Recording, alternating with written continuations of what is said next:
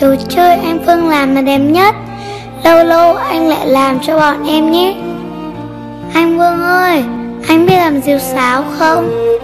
Em muốn có một con diều bay cao thật cao. Vương xoa đầu của bọn trẻ Rồi hứa sẽ làm cho bọn chúng một con diều sáo. Để khi chúng chăn trâu, Tiếng sáo diều trên bầu trời cao Sẽ khiến cho bọn trẻ cảm thấy vui vẻ cứ phải nói Vương là một thanh niên Có bàn tay tài hoa và khéo léo. Những năm còn ở nhà Vương trắng trẻo thư sinh, Mặt búng ra sữa. So với người dân ở trong làng Thì Vương hoàn toàn khác biệt. Mặc dù Vương cũng ra đồng phụ giúp bố. Thêm một điều nữa là cứ khi ra khỏi làng, Da rẻ có sạm đen như thế nào. Nhưng chỉ cần về nhà độ ra bữa nửa tháng, Vương lại hồi lại ngay. Bởi thế mà mấy lần về nhà xong quay lại nơi làm việc ai nhìn Vương cũng phải thắc mắc, Sao nó làm gì mà trắng nhanh như vậy? Trong khi trước đó thì Vương về da đen thui và đen sạm. Vương chỉ còn cười cười rồi nói chắc là do hợp đất, hợp nước cho nên nó vậy. Hơn nửa năm dồn nhạt toàn bộ ngày nghỉ, Vương để dành cho đợt trung thu này. Trước khi về, Vương cũng nóng ruột mấy ngày hôm nay. Đi làm ăn xa nhiều lúc Vương cũng lo không biết bố ở nhà như thế nào. Nhưng công việc bận rộn hơn nữa, nơi Vương làm việc là ở bên kia biên giới, Cho nên việc đánh điện trở về cũng khó khăn. Phải nhờ vả vô cùng rắc rối. Vậy cho nên là ngay khi được thoát ly, Vương đã hẹn bố một năm có thể Vương chỉ về được hai lần. Đó là Tết Trung Thu và Tết Nguyên đán. Hai năm trước mọi thứ còn khó khăn, Vương cũng còn phải cố gắng nhiều cho nên là không dư giả Nhưng mà năm nay cũng đã quen với thổ nhưỡng ở bên đó. Vương quyết định lần này về sẽ có quà cho bọn trẻ con ở trong làng. Không còn phải là những bức tượng nặn bằng đất sét nữa. Trong bao tải của Vương đăng sách là những món đồ chơi đủ màu sắc vô cùng đẹp đẽ. Nghĩ đến ánh mắt của bọn trẻ khi mà nhận quà mà Vương cười tủm tỉm, Trước mặt là cây đa đầu làng, Vương giả bước nhanh hơn trong đầu thầm nghĩ. Đi qua chào bà Miên rồi xin chén nước uống mới được. Nhưng mà đến trước gốc đa Thì Vương không thấy bà Miên bao năm qua vẫn ngồi đó bán hàng nước đâu cả. Cái quán lá cũng lụp sụp sơ xác siêu vẹo hẳn đi. Nhìn cứ thể như lâu lắm rồi không có người bán hàng ở đây vậy. Thở dài, Vương đành tiếp tục đi bộ vào trong làng. Có thể vẫn là đang trưa, cho nên ít người ra bên ngoài. Nhưng mà cả đoạn đường từ cây đa cho đến bây giờ, Trước mặt của Vương chính là giếng làng. Cả con đường khá xa mà Vương không gặp bất cứ một ai. Những ngôi nhà hai ven đường từ chỗ đông cho tới chỗ vắng đều đóng cửa. Cây lộc vừng cách giếng một đoạn cành thì bị gãy, Lá thì nửa xanh nửa vàng. Cứ như thể cây đang héo dần đi vậy. Bỗng nhiên Vương thấy bất an, chưa bao giờ làng Văn Thái lại tĩnh lặng im ắng đến mức độ này. Khác hẳn với đợt Vương về dịp Tết, Lúc Vương đi bộ vào trong làng đi qua gốc đa Vương chưa đi được tới nơi, Đã thấy cái tay vẫy cùng với giọng của bà Miên hàng nước, Gọi vào uống chén nước trà hoặc là cốc nước vối. Trên đường vào làng, trẻ con chạy nhảy chơi đùa sau hàng rào bao quanh những ngôi nhà lụp sụp. Thấy Vương, chúng cũng chạy ra chào đón. Có đứa còn cứ như vậy đi theo Vương về tận nhà ông Vọng. Vậy mà sao bây giờ ngôi làng thân thuộc với Vương khi Vương còn nhỏ Lại trở nên hoang vắng đến như vậy? Lo sợ có điều chẳng hay, Vương xốc lại ba lô, Hai tay túm chặt lấy hai nửa bao tải. Vương bước thật nhanh trở về nhà, Bởi từ giếng làng về nhà của Vương cũng không còn xa nữa. Càng đi vào trong Vương lại càng hoang mang, Bởi trong làng đâu đó còn vang lên những tiếng kèn của đám ma. Vương thở mạnh mặt mũi hốt hoảng, Mồ hôi mồ kê nhễ nhại. Vương đặt hai nửa bao tải xuống đất rồi đưa tay vào trong cổng mở then cài. Vừa mở Vương vừa gọi lớn. Thầy, thầy ơi, con về rồi đây thầy ơi. Thầy có ở nhà không? Cánh cổng vừa mở ra Vương xách hai nửa bao tải chạy vào trong sân. Từ trong nhà ông Vọng nghe tiếng của con trai gọi Cũng lao ngay ra ngoài. Ông Vọng chạy chân đất ra ngoài hiên. Nhìn thấy cậu con trai Ông Vọng chẳng hiểu sao rơm rớm nước mắt. Trời đất ơi Cuối cùng thì mày cũng về. Thầy Lương thầy Lương ơi. Thằng con của tôi nó về rồi đây này. Đấy, thầy thấy chưa? Tôi nói không có sai mà. Chỉ nội trong hôm nay với mai thôi Là thằng Vương nó sẽ về. Phương nhìn thấy bố mà quặn thắt tim lại. Tóc trên đầu của ông Vọng đã bạc trắng. Gương mặt của ông Vọng cũng xuất hiện nhiều nếp nhăn. Nhìn ông Vọng, cậu con trai của ông cũng sững sờ, Bởi cậu không tin nổi. Chỉ trong vòng hơn nửa năm, Bố của cậu đã già đi cả chục tuổi. Vương ấp úng Thầy, sao thầy lại thành ra như vậy hả? Đã có chuyện gì, Làng mình đã xảy ra chuyện gì Mà khiến cho tóc của thầy bạc trắng thế này? Thầy ơi, con xin lỗi. Nhìn ông Vọng, Vương bỗng dưng bật khóc. Từ lúc quay về làng, Vương đã sợ rằng Làng Văn Thái gặp chuyện gì đó. Cho đến khi nhìn thấy ông Vọng với mái tóc bạc phơ, Vương lại càng trở nên lo lắng. Mà vừa rồi, Vương có nghe thấy bố của mình gọi ai đó là thầy Lương. Còn chưa kịp hỏi thì Vương thấy đi từ trong nhà ra là một người đàn ông chừng 50 tuổi. Ánh mắt sáng quắc, Gương mặt phúc hậu. Vương còn đang ngạc nhiên thì thầy Lương khẽ gật đầu chào rồi nói, Vậy ra cậu chính là Vương Tôi đang đợi cậu về đây. Đừng có hoàng sợ tôi sẽ kể cho cậu nghe tất cả. Tại nhà của ông Vọng lúc này đã là hơn 4 giờ chiều, Ba tiếng trôi qua. Vương vẫn chưa dám tin những gì bố và người đàn ông được gọi là thầy Lương kia nói lại sự thật. Nhưng những bằng chứng, những phân tích, những luận điểm của thầy Lương quá chặt chẽ và hợp lý. Chưa kể đến di vật mà ông bà nội Vương để lại dưới gốc cây xoài. Thậm chí là đến vết chàm sau vai của ông Vọng cũng trùng khớp Với đặc điểm được viết trong tấm phổ truyền. Nhưng mà suy cho cùng thì đó vẫn chưa phải là việc Khiến cho Vương phải bàng hoàng. Thầy Lương ông Vọng cũng kể cho Vương nghe về quá khứ của Cao Gia Về lịch sử của làng Văn Thái về những gì mà Cao Côn đã làm, Cũng như dẫn đến nguyên nhân dân làng Văn Thái muốn giết toàn bộ Cao xa Đối với Vương mà nói đây thực sự là một cú sốc lớn. Phương nhìn bố mà thất thần, Vương lắc đầu mà nói, Không thể nào, Kìa thầy Thầy nói gì đi chứ à Ông Vọng nhìn con mà khẽ đáp, Thầy còn biết nói gì nữa, Khi tất cả đó đều là sự thật. Thầy biết rằng mày sau khi mà nghe xong toàn bộ mọi chuyện Sẽ khó có thể chấp nhận. Thầy U nuôi mày từ nhỏ. Tính tình của mày thế nào, thầy U là người rõ nhất. Thầy biết là mày lang bạc ra khỏi làng, Thậm chí là đi sang Trung Quốc làm ăn, cũng vì muốn tìm tòi học hỏi công việc của người ta, Rồi về giúp đỡ cho cái làng này. Đám trẻ con trong làng mỗi lần gặp thầy đều hỏi, Ông ơi, bao giờ anh Vương về? Bởi vì mày là đứa hết mực yêu thương trẻ con, Thầy vẫn còn nhớ câu nói của mày trước khi đi xa Đời các ông, các bà, Đời cha, đời mẹ khổ nhiều rồi không thể để cho bọn trẻ làng này lớn lên Cũng phải sống trong cư cực như vậy được nữa. Con phải làm được điều gì đó. Bây giờ đây biết được gốc gác của cha con ta là con cháu của Cao Côn. Người khi còn sống đã gây ra quá nhiều đau thương, Quá nhiều tội ác. Thậm chí là sau khi ông ta chết, Hậu quả mà ông ấy để lại cho ngôi làng này Vẫn vô cùng khủng khiếp. Làng Văn Thái, nơi cha con của ta sinh ra và lớn lên, Trong sự bảo bọc của mọi người lại bị chính tổ tiên của ta suýt nữa biến thành vùng đất chết. Bản thân của thầy cũng rất bàng hoàng khi mà biết được sự thật này. Nhưng mà sự thật thì không thể thay đổi. Chúng ta thật sự là con cháu của Cao Gia. Thầy Lương liền nói, Quả đống người có tầm tốt Thì con cái của họ cũng vậy.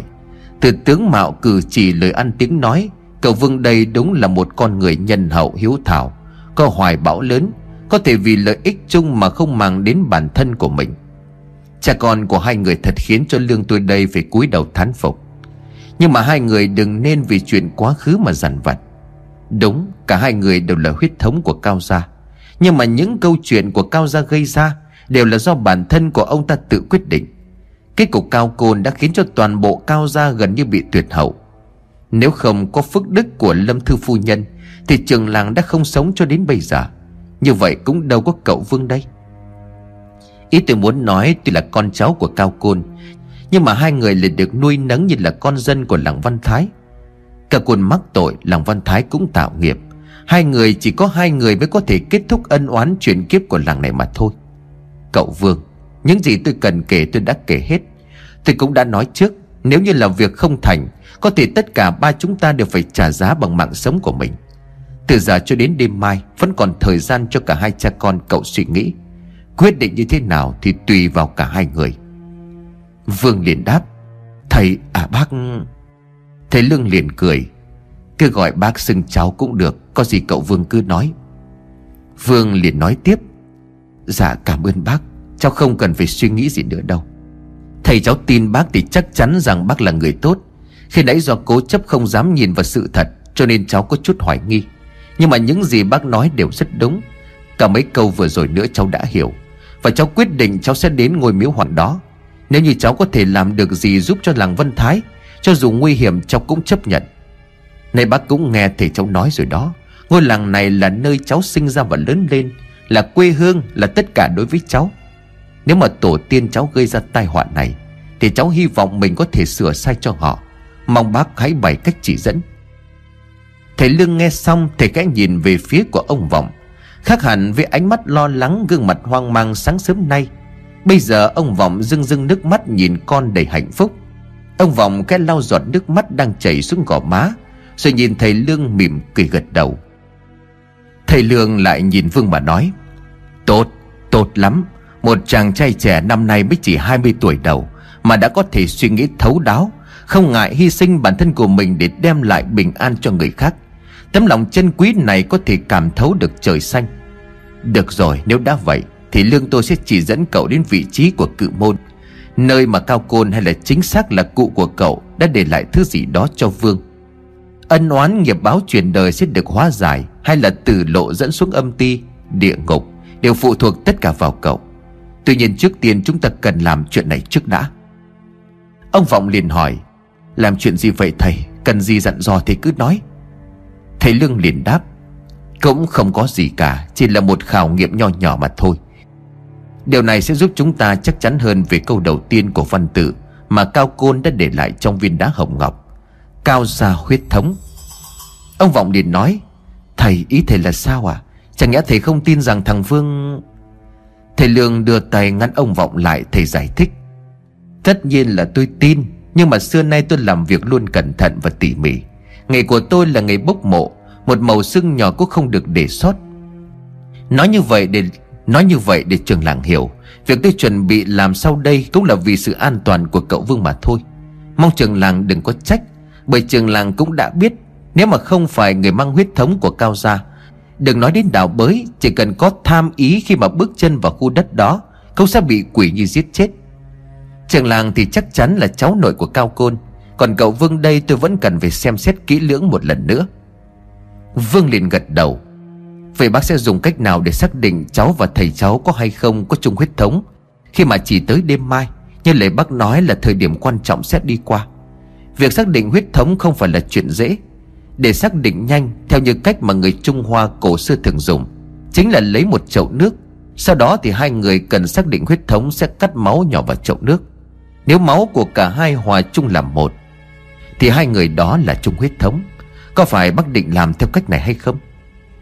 Thầy Lương mỉm cười, ông liền nói, cha cũng là người hiểu biết đó. Đúng là như vậy. Nếu muốn xác định nhanh việc hai cha con có chung huyết thống hay không, Người Trung Hoa đã dùng cách đó. Tuy nhiên, cách đó cũng không hẳn là cho ra kết quả chính xác. Ta có một cách chính xác hơn rất nhiều Và cũng rất nhanh thôi. Chúng ta sẽ có kết quả. Ông Vọng và Vương hồi hộp lắng nghe, Thầy Lương liền nói. Trường làng cũng đã biết, Trải qua nhiều chuyện trường làng có biết, Điều mà Cao Côn chú ý đến nhất là gì không? Ông Vọng lắc đầu nói, Tôi tôi hiểu biết nông cạn, Không hiểu được ý của thầy. Thầy Lương liền trả lời, Đó chính là huyết thống, Chấn yểm dấu lòng mạch, Phải là người cùng huyết thống mới có thể phá giải. Phân tử ở bên trong viên hồng ngọc Cũng phải là người mang huyết thống của Cao Gia mới có thể nhìn thấy. Ông Vọng mừng rỡ đáp, Tôi hiểu rồi, Có phải thầy định đợi đến thời điểm đêm nay, Khi mà trăng sáng sẽ cho thằng Vương nhìn vào viên hồng ngọc? Nếu như nó cũng nhìn thấy dòng chữ đó giống như tôi, Thì nó chính là người mang huyết thống của Cao Gia phải không? 5 giờ chiều ở bên ngoài trời bỗng dưng mây đen kéo đến, Khiến cho bầu trời tối sầm lại. Sấm cũng bắt đầu nổ động trời. Lại giống như một buổi chiều ngày hôm qua, Trời cũng mưa tầm tã cho đến buổi tối mới lạnh nhưng hôm qua mưa đến sớm rồi cũng tạnh sớm. Có chút kỳ lạ hai ngày hôm nay, Mưa thường đến khá thất thường. Thầy Lương liền trả lời ông Vọng, Đó cũng là một cách. Tuy nhiên huyết thống cao ra là điều kiện, Còn một điều kiện đủ chính là ánh trăng. Nếu không có ánh trăng chiếu vào Thì dù có là con cháu của cao gia, Cũng không nhìn thấy gì cả. Mà trường làng nhìn ra bên ngoài trời mà xem, Mây đèn kéo đến sầm trời, Sấm khan đậm trời Cơn mưa hôm nay đến muộn hơn cơn mưa chiều qua. Đêm qua trăng sáng trời đầy sao, Thật không thể ngờ tiết trời thay đổi nhanh đến như vậy. Vương vừa suy nghĩ vừa nói, Cháu thì không có thấy lạ, Bởi vì hình như năm nào trước khi đến giảm trung thu, Trời cũng mưa hai ba ngày, có đúng không hả thấy Ông Vọng liền gật đầu mà đáp, Đúng vậy đó thầy, Nhưng mà trước đó mưa lớn đến đâu Thì hôm trung thu cũng sẽ tạnh giáo. Thầy Lương ghét câu mày, Ông suy nghĩ Năm nào trước trung thu cũng mưa E là trận mưa hôm qua và hôm nay Có chút gì đó lạ thường. Chẳng trách khi bấm độn ta cứ ngỡ là sẽ không có mưa. Quay trở lại câu hỏi khi nãy của ông Vọng, Thầy Lương trả lời. Chỉ e là mưa lớn mây đèn phủ kín trời đất tối tăm. Trăng không thể ló dạng? Như vậy đồng nghĩa với việc Cậu Vương cũng không thể nhìn được văn tự trong viên hồng ngọc.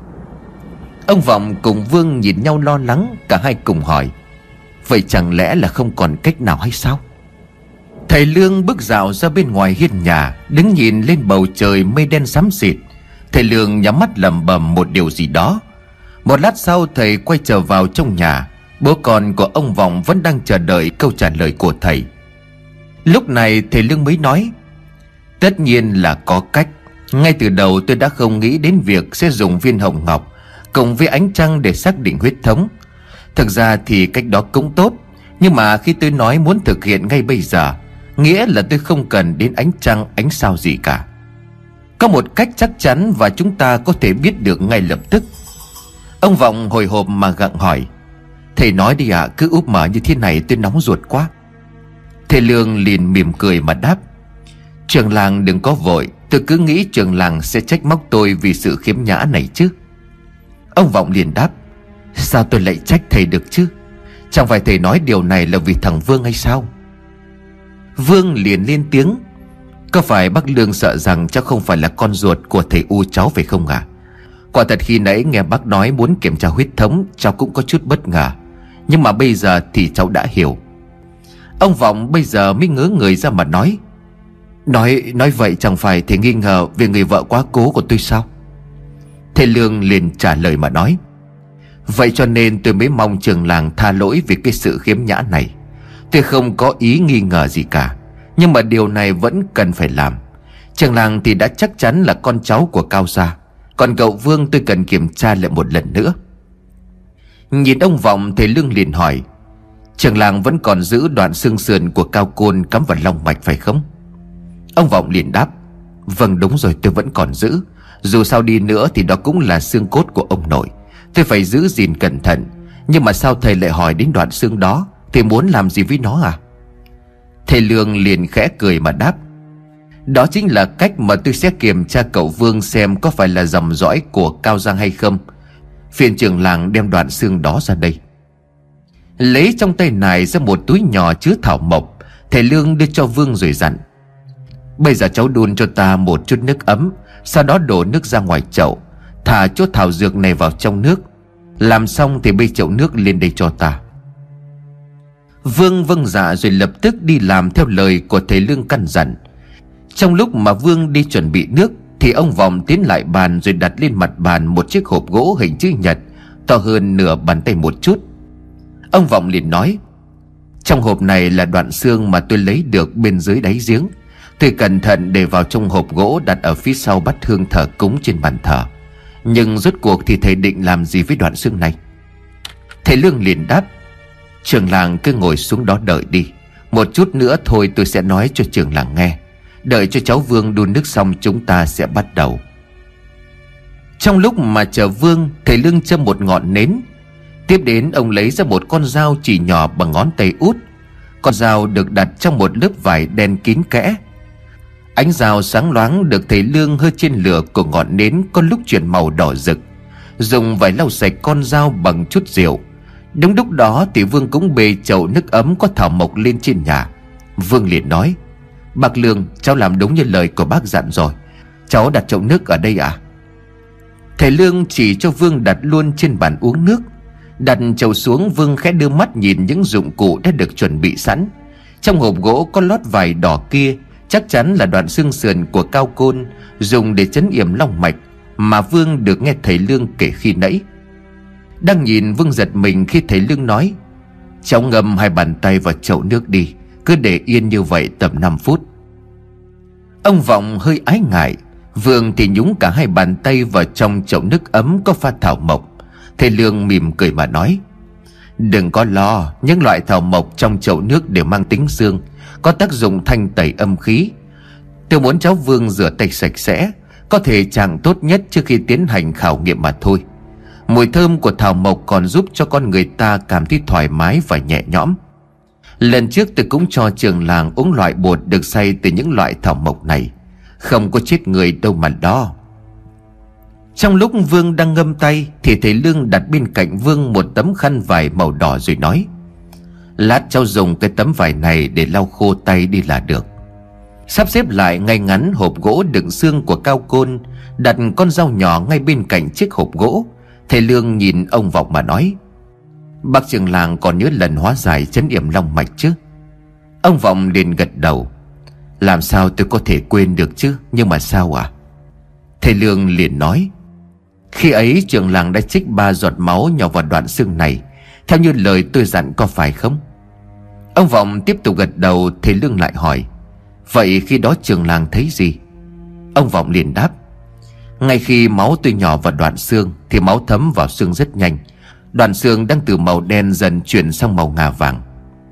Thầy Lương liền đáp, Văn tự trong viên đá hồng ngọc có viết, Cao gia huyết thống, Đây không đơn giản chỉ là nói về vấn đề máu mủ của Cao gia, Mà còn là thâm ý của Cao Côn Về những người mang huyết mạch của dòng họ Cao. Nói dễ hiểu hơn, Chỉ có dùng máu mới có thể khẳng định được một người có phải thuộc dòng dõi của Cao gia hay không. Ở bên Trung Quốc thì người ta có một cách xác định huyết thống rất đặc biệt. Nó đặc biệt ở chỗ, Có thể dùng cách này để xác nhận huyết thống với cả người đã chết. Ông Vọng liền vội hỏi, Họ đã dùng cách nào vậy thưa thầy? Thầy Lương liền đáp Họ dùng xương của người đã chết, Sau đó lấy máu của người cần xác định huyết thống nhỏ vào xương của người đã chết kia. Nếu máu thấm vào xương không chảy ra ngoài, Thì họ chắc chắn là chung huyết thống. Còn ngược lại, nếu mà máu không thấm vào xương, Thì họ không có liên quan gì đến nhau cả. Trên thực tế thì cách này thường chỉ được áp dụng đối với cha và con. Nhưng mà Cao Côn là một người có thể chấp nhận việc Cao Gia bị thảm sát Để đổi mạng sống cho máu mủ của mình. Có nghĩa là câu nói Cao Gia huyết thống phải mang một hàm ý sâu xa. Có việc trường làng cháu nội của Cao Côn có thể hóa giải chấn nghiệm long mạch của ông ta bằng máu. Khi mà máu nhỏ vào xương đã ngay lập tức thấm vào. Như vậy đối với Cao Côn, Chỉ cần là người mang trong mình huyết mạch của Cao Gia, khi máu nhỏ vào xương của ông ta đều được chấp nhận. Phương liền hồi hộp mà hỏi, Vậy là cháu chỉ cần cắt máu của mình nhỏ vào đoạn xương đó Là biết được cháu có phải là người thuộc dòng dõi của Cao Gia có phải không bác? Thầy Lương gật đầu, ông liền nói, Đúng là như vậy, nhưng đừng lo. Ta làm chuyện này chỉ để khẳng định là một lần cuối cùng mà thôi. Dẫu sao thì chuyện này trước mắt có liên quan đến mạng sống của cháu. Sau là của toàn bộ dân làng. Tuy hơi khiếm nhã nhưng mà ta không còn cách nào khác. Giá như mà trời quang mây tạnh, Đêm này dưới ánh trăng chúng ta có thể xác định được huyết thống bằng viên hồng ngọc. Nhưng mà thời gian cấp bách, Ta còn nhiều điều phải nói với hai người. Vậy cho nên là cháu cố chịu đau một chút. Được rồi, cháu lau khô tay đi. Vâng vâng dạ rồi dùng tấm vải Thầy Lương đã chuẩn bị sẵn để lau tay. Ông Vọng không dám thở mạnh. Ông hồi hộp chờ đợi khi thầy Lương khét cầm con dao. Tất cả mọi người đều đang chờ đợi xem Khi máu được cắt xuống sẽ xảy ra hiện tượng gì. Tiếng rào sắc lẹm khẽ vang lên một cách rõ rệt, Bởi bên ngoài trời đang nín gió. Bên trong nhà cảm tưởng cả ba người đang nín thở tập trung. Vương khẽ nhăn mặt khi máu bắt đầu nhỏ xuống. Một tiếng sấm động trời Kèm theo tia sét sáng lòa ở bên ngoài khoảng sân. Ánh sét còn sáng hơn cả ánh đèn điện ở bên trong nhà.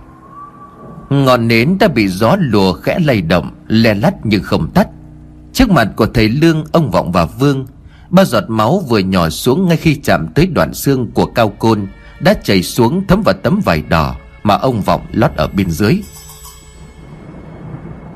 Ánh sét lại lóe lên một lần nữa, Máu thực sự không ngấm vào xương.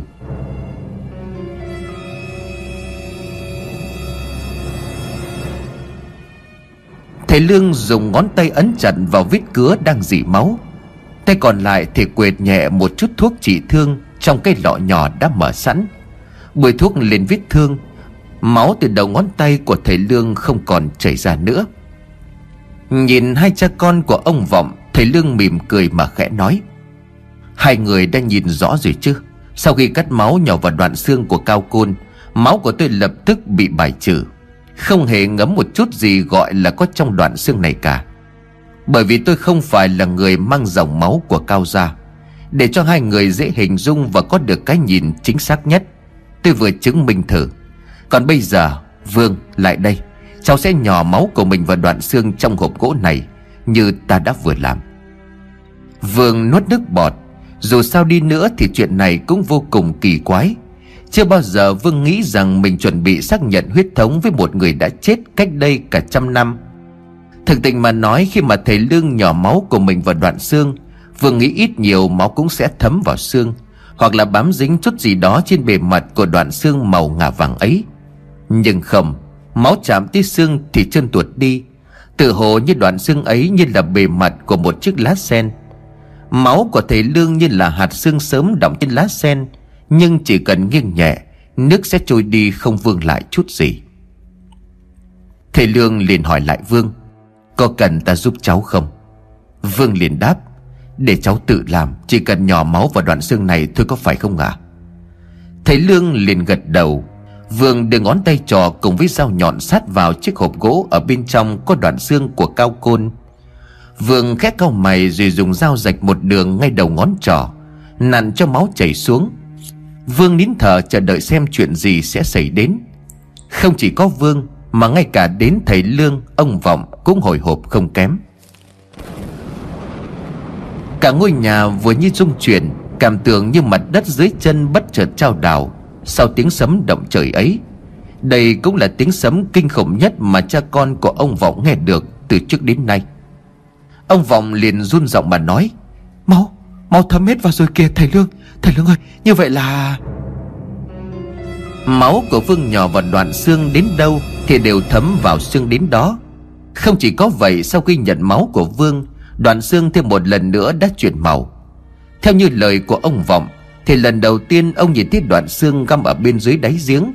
Bên trong hòn đá đầu lâu thì xương có màu đen, nhưng khi ông Vọng nhỏ máu vào Thì xương đã chuyển sang màu vàng. Và bây giờ đoạn xương ấy đã dần chuyển sang màu trắng hơi đục. Thầy Lương lấy thuốc trị thương cho Vương. Thầy nhìn Vương và khẽ gật đầu nói, Không còn nghi ngờ gì nữa, Cháu chính là chất của Cao Côn. Cháu thực sự là người mang huyết thống của Cao gia. Được rồi, bây giờ hãy dọn dẹp những thứ này đi. Sau đó ta sẽ chỉ cho cháu phải làm như thế nào Khi đến khu vực cự một Ông Vọng cẩn thận cất chiếc hộp gỗ đựng đoạn xương của Cao Côn, trở lại đúng vị trí cũ phía sau bàn thờ. Thầy Lương cũng bỏ những đồ vật của mình vào lại trong tay này. Vương dọn dẹp sạch bàn uống nước. Xong xuôi bố con của ông Vọng lại tiếp tục đợi thầy Lương chỉ đường dẫn lối. Bởi trước đó thầy Lương có nói, Không phải cứ khơi khơi đến đó đào bới là được. Thầy Lương trở lại bàn uống nước, Nhưng trước khi vào vấn đề chính, Ông Vọng có một thắc mắc Ông ấp úng hỏi. Thưa thầy, khi nãy đoạn xương ấy lại tiếp tục chuyển màu, Điều này liệu có nguy hiểm gì không ạ? À? Thầy Lương liền mỉm cười thầy nói, Trường làng đừng có lo, Tôi lại coi đó là một dấu hiệu tốt. Trường làng nói khi mà viên đá đầu lâu vỡ ra Đoạn xương găm vào lông mạch ấy có màu đen kịt. Qua hai lần nhận máu của cháu, Của chất cao ra Thì đoạn xương của cao côn dùng chấn yểm Đã chuyển từ màu đen sang trắng độc. Khi nãy tôi cũng nhận được tà khí từ trong đoạn xương này đã giảm đi đáng kể. Tôi đồ rằng đoạn xương kia đang dần được máu của trường làng và cháu Vương Thanh tẩy.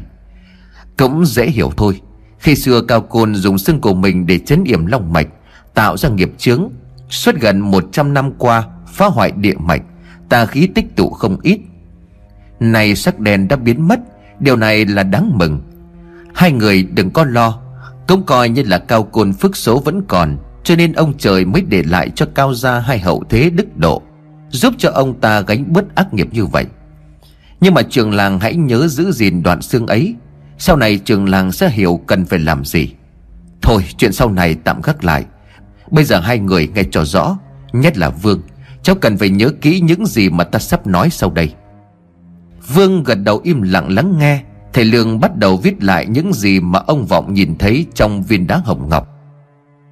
Thiên su, thiên xuyến, thiên chi, thiên truyền, yu hấn, khai yáng, yáo quang. Cao cha tờ xế thủng, bấy tẩu chi sinh, của phang trai thiên xuyến. 中秋节午夜全部给完。 Để cho Vương và ông Vọng dễ hiểu hơn Thầy Lương cẩn thận viết lại cả phiên âm lẫn ngữ nghĩa của văn tự mà Cao Côn để lại Thiên su, thiên tuyển, thiên cơ, thiên quyền, ngọc hành, khai dương, giao quang Tạm dịch là tham lang, cự môn, lộc tồn, văn khúc, liêm trinh, vũ khúc và phá quân Cao ra huyết thống bắt đầu thất tinh Để ở thiên tuyển, trung thu nửa đêm cho vương tất cả. Viết xong thầy Lương nhìn hai bố con của ông Vọng Rồi chỉ tay vào tên của bảy ngôi sao trong thất tinh bắt đầu. Thầy Lương liền nói Trước tiên vương Cháu cần phải nhớ rõ tên của bảy ngôi sao này. Tất nhiên không phải tên tiếng Việt Mà là tên tiếng Trung của chúng. Còn từ bây giờ cho đến sáng mai Ta sẽ dạy cho cháu cách phát âm Cách viết tên của bảy ngôi sao này Sao cho đúng nhất? Đừng lo, cháu là người có tư chất thông minh. Hơn nữa, cũng đã làm việc ở bên Trung Quốc vài năm. Chuyện này với cháu mà nói không có gì khó khăn cả. Điều quan trọng là phải đọc đúng theo thứ tự Từ thiên su cho đến giao quang. Vương liền đáp, Cháu làm được. Ông Vọng liền hỏi, Nhưng mà tại sao lại phải học thuộc Và đọc được tên tiếng Trung của bảy ngôi sao này Khi mà đến miếu hoang? Thầy Lương liền giải thích Trường làng đừng có vội, Nghe tôi nói hết đã. Từ cổ chí kim chuyện chôn giấu của cải Luôn được thực hiện một cách bí mật, Thậm chí là có người còn dùng thần để canh giữ của cải. Chắc hẳn trường làng và cháu Vương đây ít nhiều cũng từng nghe về câu chuyện thần giữ của. Vương liền trả lời Dạ cháu có nghe. Truyền thuyết kể lại rằng người ta sẽ dùng một cô gái còn trinh, Trong vòng 100 ngày không cho ăn uống gì mà chỉ cho ngậm sâm. Đến khi cô ta chết sẽ bắt giữ linh hồn của cô gái đó.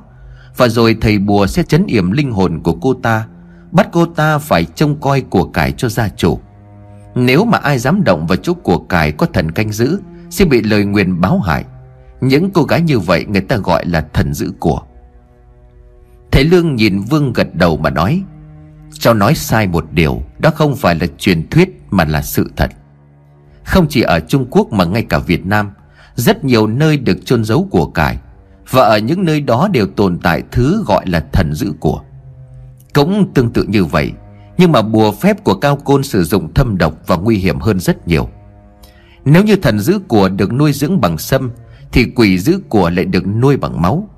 Không bàn sâu đến chuyện này, Khi nhắc đến thần giữ của, Ý của ta là người giấu bao giờ cũng để lại lời giải cho lời nguyền mà họ tạo ra. Ví dụ như là muốn lấy được của Người lấy phải giải được bài toán mà người giấu của để lại. Vấn đề của chúng ta cũng vậy. Muốn xem xem cao côn chôn thứ gì ở cự môn, Ta cần phải qua được cửa của bọn tiểu quỷ được yểm ở đó. Trong văn tự có nói, Cao ra huyết thống bắt đầu thất tinh, Để ở thiên tuyển trung thu nửa đêm cho vương tất cả. Và lời giải đầu tiên của chúng ta Chính là người mang huyết thống của Cao gia. Thứ hai, Cao Côn nhắc đến bắt đầu thất tinh và phía bên trên tên gọi của bảy ngôi sao trong bắt đầu thất tinh. Từ thời cổ xưa, người đời thường truyền miệng nhau rằng, Muốn lấy được của của thần, Thì người lấy phải đọc đúng bài thơ Hoặc là câu thần chú của người chôn của giao ước với thần giữ của. Tên của bảy vị tinh tú trong bắt đầu thất tinh Chính là lời giải khi đặt chân đến cự môn. Cứ như vậy, những câu tiếp sau đã chỉ rõ toàn bộ những gì mà Cao Côn muốn truyền đạt. Nhìn Vương thấy Lương quả quyết vào đêm trung thu. Thời gian ở đây chính là nửa đêm. Khi mà cháu đến miếu hoang, Cháu đeo cái sợi dây chuyền. Miệng đọc tên của bảy ngôi sao Bắt đầu từ thiên su cho đến giao quang. Dùng máu của mình để khẳng định Mình chính là Vương. Khi ấy cháu sẽ đào được thứ mà Cao Côn nói Là cho Vương tất cả. Tuy nhiên là phúc hay là họa Thì không một ai trong chúng ta có thể biết được. Nói một cách khác, Cho tới thời điểm này Ba người chúng ta dường như cũng chỉ là ba con cờ trong bàn tay của Cao Côn. Một người đã chết mà thôi. Vương vừa nghe mà mặt vừa tái nhợt đi. Vương run giọng nói Nếu mà lỡ như cháu vô tình mở ra quỷ môn quan Thì liệu, liệu có cách nào không ạ? Thầy Lương liền cau mày Giọng của thầy trùng xuống. Ánh mắt của thầy khiến cho bố con của ông Vọng trượt dùng mình. Thầy Lương liền trả lời Khi đó ta sẽ đóng nó lại.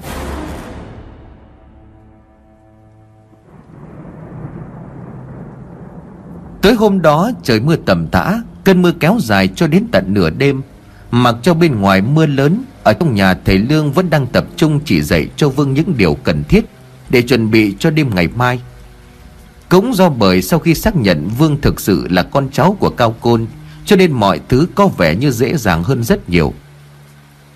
Văn tự trong viên hồng ngọc cũng đã ghi rõ, Mọi thứ ở cự môn là dành cho Vương. Điều quan trọng lúc này là liệu khi Vương lấy thứ đó lên sẽ là phúc hay là họa? Tư chất thông minh lại thêm những năm sống ở bên Trung Quốc làm việc. Vương học rất nhanh, Phát âm cũng rất chuẩn. Với thầy Lương thì điều này không có gì lạ, Bởi ngay lần đầu tiên gặp Vương thầy đã biết, Cậu thanh niên này có điều gì đó rất đặc biệt. Cũng chính vì điều này mà thầy Lương sợ rằng, Vì có tư chất cho nên Vương mới chính là người được lựa chọn, Chứ không phải là ông Vọng.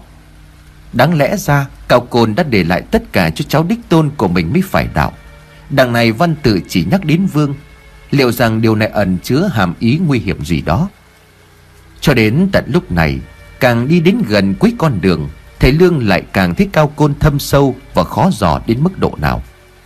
Chưa nói đến việc Cao Côn đã chết, Những điều này thực tế chỉ là sắp xếp của ông ta cách đây hàng trăm năm về trước.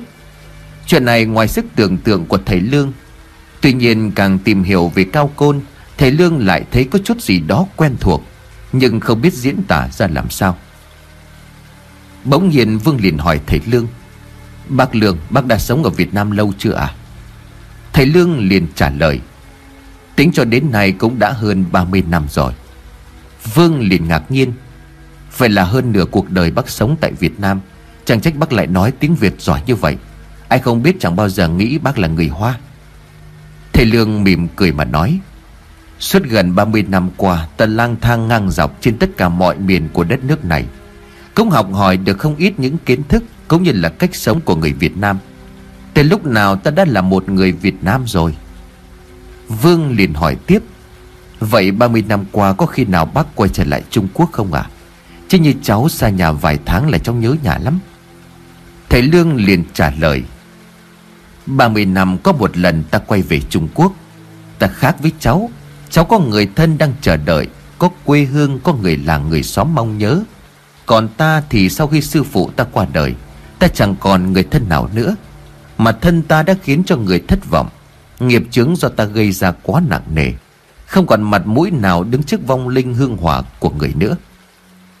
Bác năm nay cũng đã 50 tuổi. Chẳng lẽ bác không có vợ con gì sao? Câu hỏi của Vương khiến cho thầy Lương bỗng khựng lại. Im lặng một hồi, thầy Lương liền đáp. Có chứ, Ta đang trên đường đến gặp họ đây. Thôi, tập trung vào học thuộc lòng những thứ mà ta vừa chỉ, Nhớ kỹ những gì ta đã dặn. Chuyện này có liên quan đến an nguy của tất cả những người dân ở trong làng. Sơ sẩy một chút, Không chỉ chúng ta vong mạng, Mà toàn bộ làng Văn Thái cũng rơi vào tình cảnh nguy hiểm. Vương gật đầu vâng giả dạ. Một lúc sau thì trời tạnh mưa nhưng mặt trăng vẫn không thể ló dạng Trong thời tiết mưa rông như vậy. Công đã muộn, Thấy Vương cũng nắm chắc chắn được hầu hết các khẩu quyết. Thầy Lương nói với Vương thu dọn lại đồ đạc Để chuẩn bị đi nghỉ. Xong xuôi, cha con của ông Vọng lúc này mới có thời gian để hàn huyên tâm sự. Ông Vọng kể cho Vương nghe những câu chuyện đã xảy ra trong làng trong một tháng qua.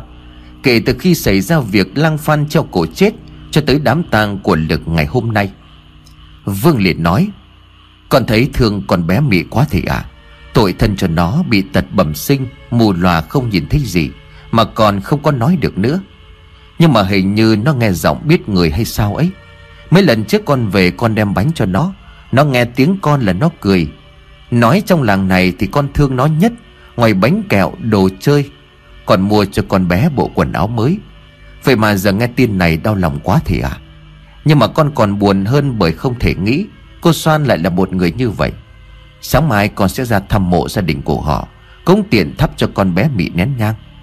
Chỉ có hơn nửa năm không về, Làng ta đã xảy ra nhiều chuyện khủng khiếp như vậy.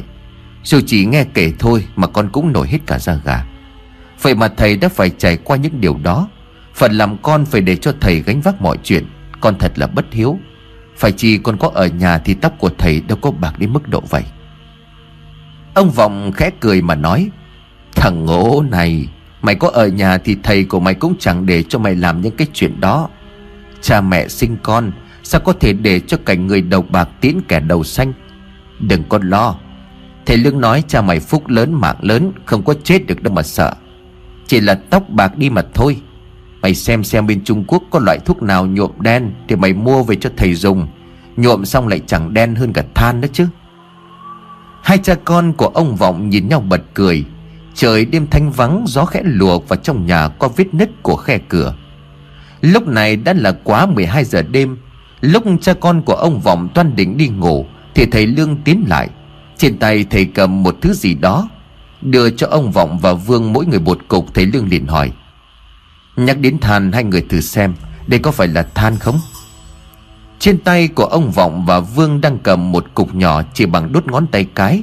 Không tròn mà hơi góc cạnh Có màu đen như than.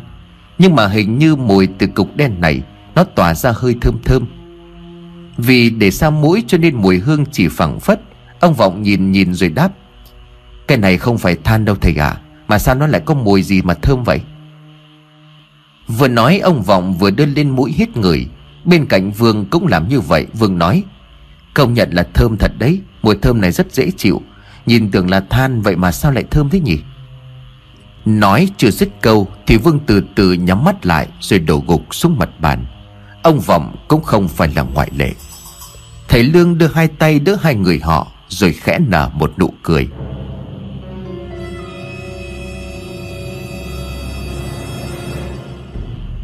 Cha con của ông Vọng lúc này đây Đã hoàn toàn bất tỉnh nhân sự. Họ say ngủ như chết, Không còn biết gì cả. Thế Lương liền nói, Tất nhiên là nó không phải là than. Chuyện đã đến nước này Thì đành phải thất lễ với hai người vậy. Yên tâm, ta sẽ làm nhanh thôi. Cả hai người sẽ không cảm thấy đau đớn gì cả đâu. Từng người một thầy Lương dìu họ rồi đặt lên giường. Vẫn từ tay này thầy Lương lấy ra một chiếc hộp gỗ Tắt đèn. Thay vào đó thầy lưng châm nến Thầy đặt ở bốn góc giường, bốn cây nến rồi châm lửa thắp sáng. Ánh nến lập lòe khiến cho bên trong ngôi nhà của ông Vọng khung cảnh ma quái vô cùng. In trên tường nhà là bóng của thầy Lương đang đưa tay làm gì đó. Bàn tay của cái bóng đó đang cầm một thứ sắc nhọn rất dài, Hơ qua ngọn lửa đèn cầy. Cái bóng đó tiếp tục một tay cầm con dao cắt máu từ tay còn lại. Không gian tĩnh lặng đến mức Thầy Lương có thể nghe được chính tiếng máu của mình nhỏ giọt xuống cái chén bạc nhỏ, Bằng hai đầu ngón tay hứng sẵn ở bên dưới. Chén bạc đầy máu, thầy Lương mới dừng lại, Cởi áo của cha con của ông vọng ra, Thầy Lương lật họ nằm úp xuống. Tiếp theo, thầy Lương dùng cây kim dài phải đến một gang tay. Thầy Lương dùng tay bấm từ huyệt bách hội, Kéo thẳng xuống giáp tích, Nhấn giữ như vậy vài giây. Thầy Lương liền buông hai tay, Rồi đồng loạt bấm cùng một lúc hai huyệt. Kiên Trung Du và Kiên Tinh. Từ hai bên thầy lưng miết hai ngón tay cái Đang điểm hai huyệt áp sát vào nhau Và dừng lại ở chính huyệt đại trùy. Dưới ánh nến phần xương nhô lên từ nơi huyệt đại trùy Xuất hiện một vết bầm đen nhỏ xíu. Ngay lập tức, thầy lưng dùng kim châm thẳng vào nốt bầm ấy. Một giọt máu đen xì đã dì ra theo mũi kim chảy ra bên ngoài. Dùng một chén bạc khác Thầy lưng hứng lấy hai giọt máu đen từ hai cha con của ông Vọng rồi khẽ gật đầu. Giờ thì hai người không thể ngăn cản ta được nữa. Phải dùng đến hạ sách này mới thực sự rất là áy náy. Nhưng mà ta biết cả hai người đang nghĩ gì. Đừng có cố che giấu như vậy chứ. Cao Côn, tôi muốn xem xem Đến cuối cùng ông muốn dở cái trò gì.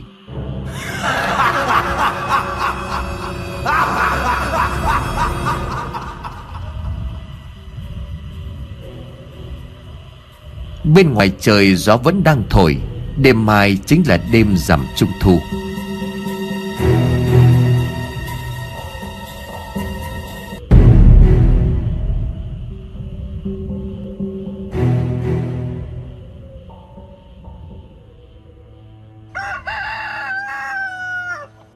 Sáng sớm ngày hôm sau, Khi mà hai cha con của ông Vọng tỉnh dậy, Đã thấy thầy Lương ngồi ở ghế từ bao giờ ở bên ngoài trời đang hành nắng, Ông Vọng và Vương không nhớ hôm qua mình ngủ từ lúc nào.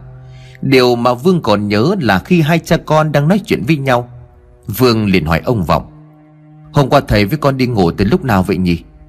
Ông Vọng liền đáp, Thầy cũng không có nhớ, Nhưng mà lúc ấy cũng không phải là nửa đêm. Mà thôi dậy đi, Chẳng phải là con nói hôm nay đi ra mộ thắp hương cho gia đình cô Xoan hay sao? Thật lễ quá, Chúng ta ngủ giờ mới mở mắt. Để cho thầy Lương phải chê cười rồi. Bước vội xuống giường, Vương thấy hình như cơ thể có chút đau nhức, Nhưng mà tinh thần thì rất tỉnh táo. Vườn vai Vương tiến lại, chỗ thầy Lương đang ngồi rồi lễ phép nói, Bác Lương hôm qua ngủ ngon chứ à? Xin lỗi bác là chắc cháu đi đường xa mệt quá, Ngủ lúc nào chẳng hay. Ông Vọng liền tiếp, Thật là ngại quá, Tính ra thầy còn vất vả hơn cả bố con tôi, Mà thầy đã dậy trước cả rồi. Để tôi xuống bếp xem. Thầy Lương liền đáp, Bữa sáng tôi đã chuẩn bị xong hết cả rồi, Cũng chẳng có gì đâu. Một vài thứ tôi kiếm được ở ngoài vườn nhà mình thôi. Lâu nay tôi nương tự ở đây, Trường làng khoản đãi tôi nhiều như vậy. Hôm nay có cháu Vương về để tôi thể hiện một bữa. Bữa cơm sáng được ông Vọng bê lên, Mâm cơm có rau, có cá, Nhìn bắt mắt và hấp dẫn vô cùng. Mà cách chế biến cũng có phần khác lạ Với những gia vị hương liệu đặc trưng. Vương nhìn mâm cơm rồi trầm trồ. Bác Lương, Những món này đều được nấu theo kiểu hoa phải không ạ? À? Món cá hấp xì dầu này có mùi hoa hồi, Hạt tiêu ớt khô nữa. Những thứ gia vị này đợt Tết năm ngoái cháu mua về, Nhưng mà thầy cháu không dùng đến thì phải, Thơm quá bác ạ. Thầy Lương liền mỉm cười. Đúng là người đi Trung Quốc về có khác. Ta cũng đoán chỗ gia vị dưới bếp là do cháu mua. Vậy cho nên là ta mới nảy ra một ý định nấu vài món hoa. Lâu rồi ta cũng chưa thưởng thức lại mấy món này. Cá câu ở ao, Rau củ thì hái ở ngoài vườn. Nào, mời hai cha con trường làng thưởng thức thử xem sao. Vương sau khi mời bố và thầy Lương thì thử luôn, Ông Vọng cũng ăn cả hai tròn mắt nhìn nhau, Rồi cùng gật đầu đồng thanh nói, Ồ, ngon ngon thật đấy, không thể tin được. Thầy Lương liền cười lớn, Ngon lắm có phải không? Vậy là tôi vẫn chưa quên đi hương vị của mấy món hoa này. Vương liền đáp Cha cũng từng được ăn món này rồi. Nhưng mà ngoài mùi vị đặc trưng Thì món của bác còn thơm ngon hơn. Bác có bí quyết gì không à Thầy Lương mỉm cười mà đáp, Chắc có lẽ là do cách căn lửa. Để làm được món cá hấp ngon nhất, Ngoài gia vị thì việc điều chỉnh nhiệt độ lửa sao cho phù hợp. Lúc nào cần lửa to, lúc nào cần lửa nhỏ. Như vậy thì cá mới chín đều không có nát. Mùi tanh không còn. Các hương vị đi kèm qua đó cũng hòa quyện vào món ăn một cách tuyệt hảo. Và để làm được điều này thì người nấu phải đặt gần như cả tâm huyết của mình vào món ăn. Bởi vì chỉ một chút sao nhãng mà thôi thì mọi thứ sẽ khác. Ông Vọng liền cười xòa mà nói, Nấu ăn thôi mà nghe thầy nói tôi cũng phải suy nghĩ, Có quá nhiều công đoạn rồi. Nhưng mà đúng là món cá hấp này ngon thật đó. Cả đời tôi sống đến bây giờ mới được ăn món cá ngon như vậy. Vương thì khác với ông Vọng, Chỉ qua lời nói về cách nấu ăn, Vương nhận thấy thầy Lương thực sự có nhiều điều muốn bộc bạch. Mỗi câu của thầy Lương đều mang một hàm ý sâu sắc. Vương định hỏi, Phải để nấu được mấy món này, Chắc hẳn bác phải thức dậy từ rất sớm. Hai cha con cháu được thưởng thức tay nghề của bác Lương quả thật là may mắn.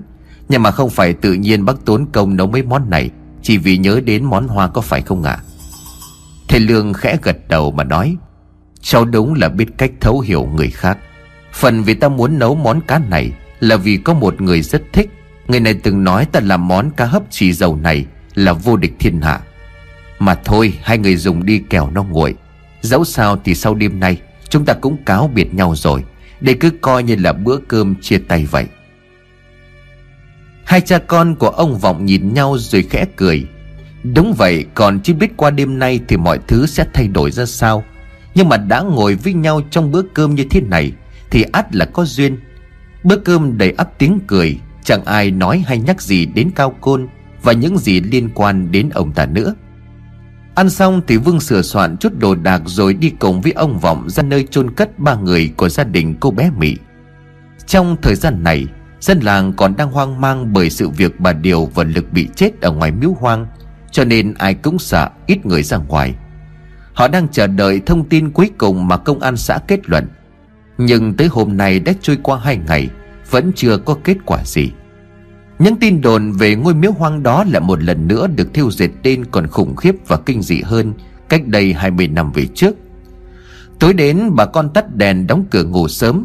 Cũng đã có một vài người nói rằng, Cứ nửa đêm họ lại nghe tiếng trẻ con cười khúc khích ở bên ngoài đường Tiếng cười cứ lúc to, lúc nhỏ, lúc xa, lúc gần Tiếng cười vang lên một lúc rồi lại biến mất Mặc cho đã có hai người chết tại miếu Mặc cho những lời đồn đại về ma quỷ xuất hiện ngoài miếu, Ngôi miếu bị bỏ hoang cả chục năm, Trước đó đất đai khô cằn thì nay hoa mọc vàng ươm trên nền cỏ xanh mướt.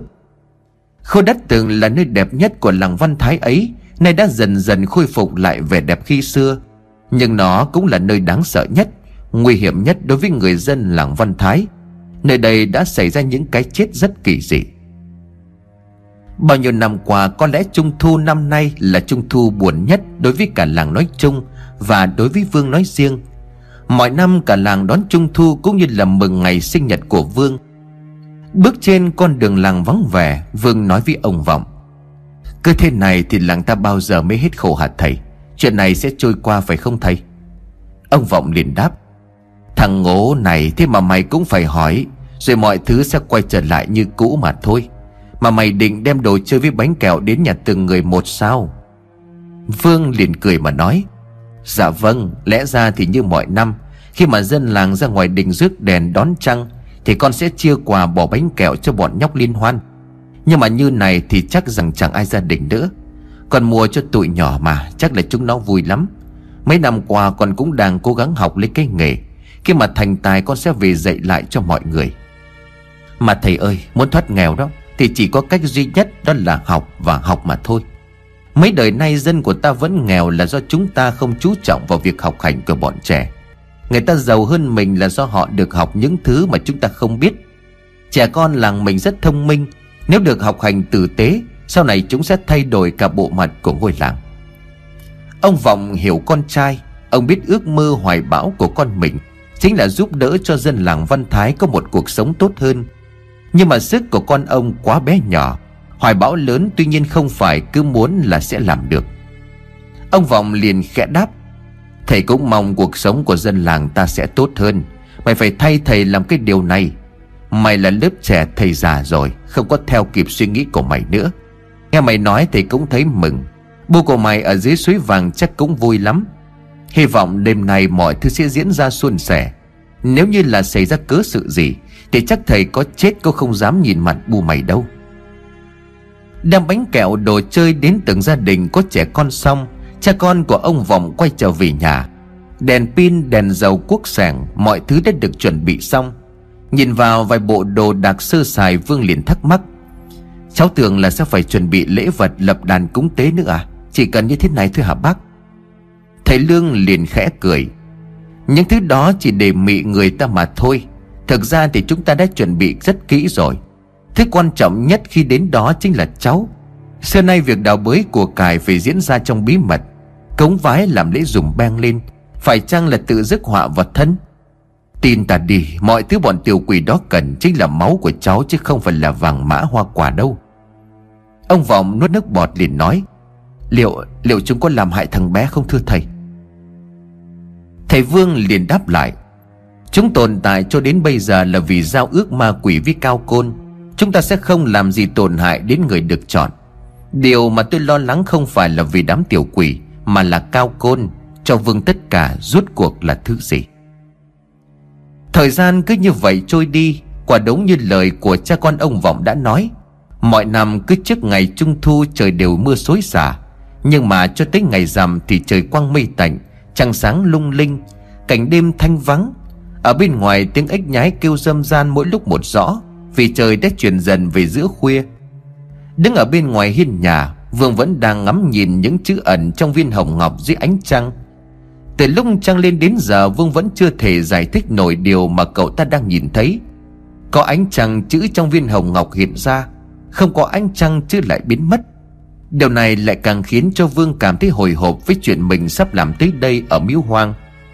Bỏ sợi dây chuyền vào trong áo, Vương chờ đợi thầy Lương lên tiếng. Lúc này ngồi ở bên trong nhà, Sau khi ông Vọng thắp hương cúi lại bố mẹ xong, Thầy Lương dùng tay bấm đột. Thầy Lương nhìn cha con của ông Vọng rồi gật đầu nói, Còn một tiếng nữa là tới giờ tí chúng ta đi thôi. Nếu bây giờ hai người ai thay đổi quyết định vẫn còn kịp, Bởi chúng ta chuẩn bị bước chân vào quỷ môn quan. Làng Văn Thái lúc này đang là hơn 11 giờ tối. Thời gian dần chuyển về nửa đêm. Ngôi làng ban ngày đã vắng vẻ. Khi màn đêm buông xuống, mọi thứ lại càng tĩnh lặng. Cô tịch đến rụng mình. Dưới ánh sáng của trăng đêm rằm trung thu, Bóng của ba con người đang đổ xuống trên mặt đường Với những bước chân có phần vội vã. Đã ra tới giếng làng Không cảnh ban đêm lung linh huyền ảo. Ở dưới giếng mặt nước trong vắt phản chiếu ánh trăng Thi thoảng khẽ lay động bởi một cơn gió nhẹ thổi qua, Khiến những gợn nước lăn tăn và sóng sánh. Trăng tròn chỉ không một gợn mây đen, Cây lộc vừng với tán lá nửa xanh nửa vàng Đang rung rinh theo nhịp gió thổi. Vương sững sờ thốt lên, Đẹp quá, nhưng mà cảnh vật lại mang một cái màu ảm đạm, Bởi không có người ngắm nhìn chúng. Lúc này Vương mới hỏi thầy Lương về cây lộc vừng. Bác Lương, cây lộc vừng có còn sống được không ạ? À? Thầy Lương liền đáp Cây và đất và ngôi làng này đều đã tồn tại gắn liền với nhau suốt trăm năm qua. Chỉ cần làng qua được kiếp nạn, Địa mạch được phục hồi như xưa Tự khắc cây sẽ sống. Nói gì thì nói đi nữa, Cây lộc vừng này cũng là một cây có linh tính tốt, Có lòng hướng thiện giúp người. Ta cũng đã có dự tính riêng với nó. Phần còn lại đành trông chờ vào kết quả Của chuyến đi đến cử môn lần này mà thôi. Ngắm cảnh đủ rồi, Tiếp tục đi nào. Ông Vọng và Vương gật đầu tiếp tục bước trên con đường dẫn ra miếu hoang. Ánh trăng như là đang soi sáng con đường cổ họ. Con đường giải bí mật cuối cùng mà Cao Côn đã chôn giấu. Ánh trăng bóng nức cây đa. Ở nơi xa có miếu hoang cô cùng. Đi qua bóng tối mịt mùng, Cao gia hậu thế vượt trùng đến đây. Vừa đi, thấy Lương vừa nhìn lên bầu trời đêm Để lầm nhầm đọc những câu thơ tự bạch. Lộc vừng nửa héo nửa xanh, Trăm năm văn thái thanh bình còn không? Sông Ngân bắt đầu thất tinh, Cự môn để lại cho vương điều gì?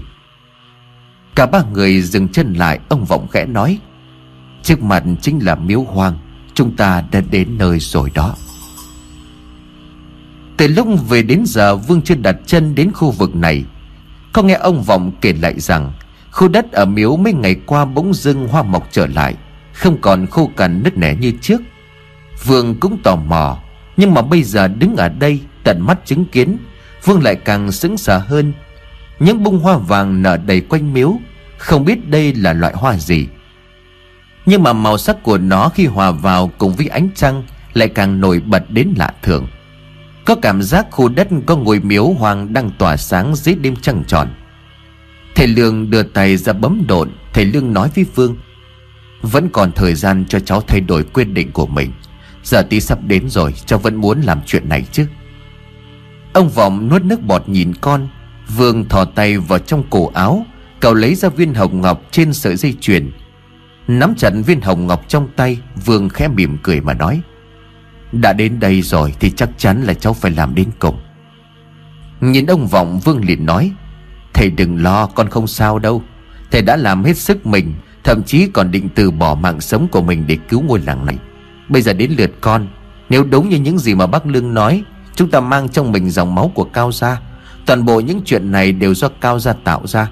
Chỉ có con mới có thể hóa giải được nghiệp oán trăm năm Giữa làng Văn Thái và Cao Gia.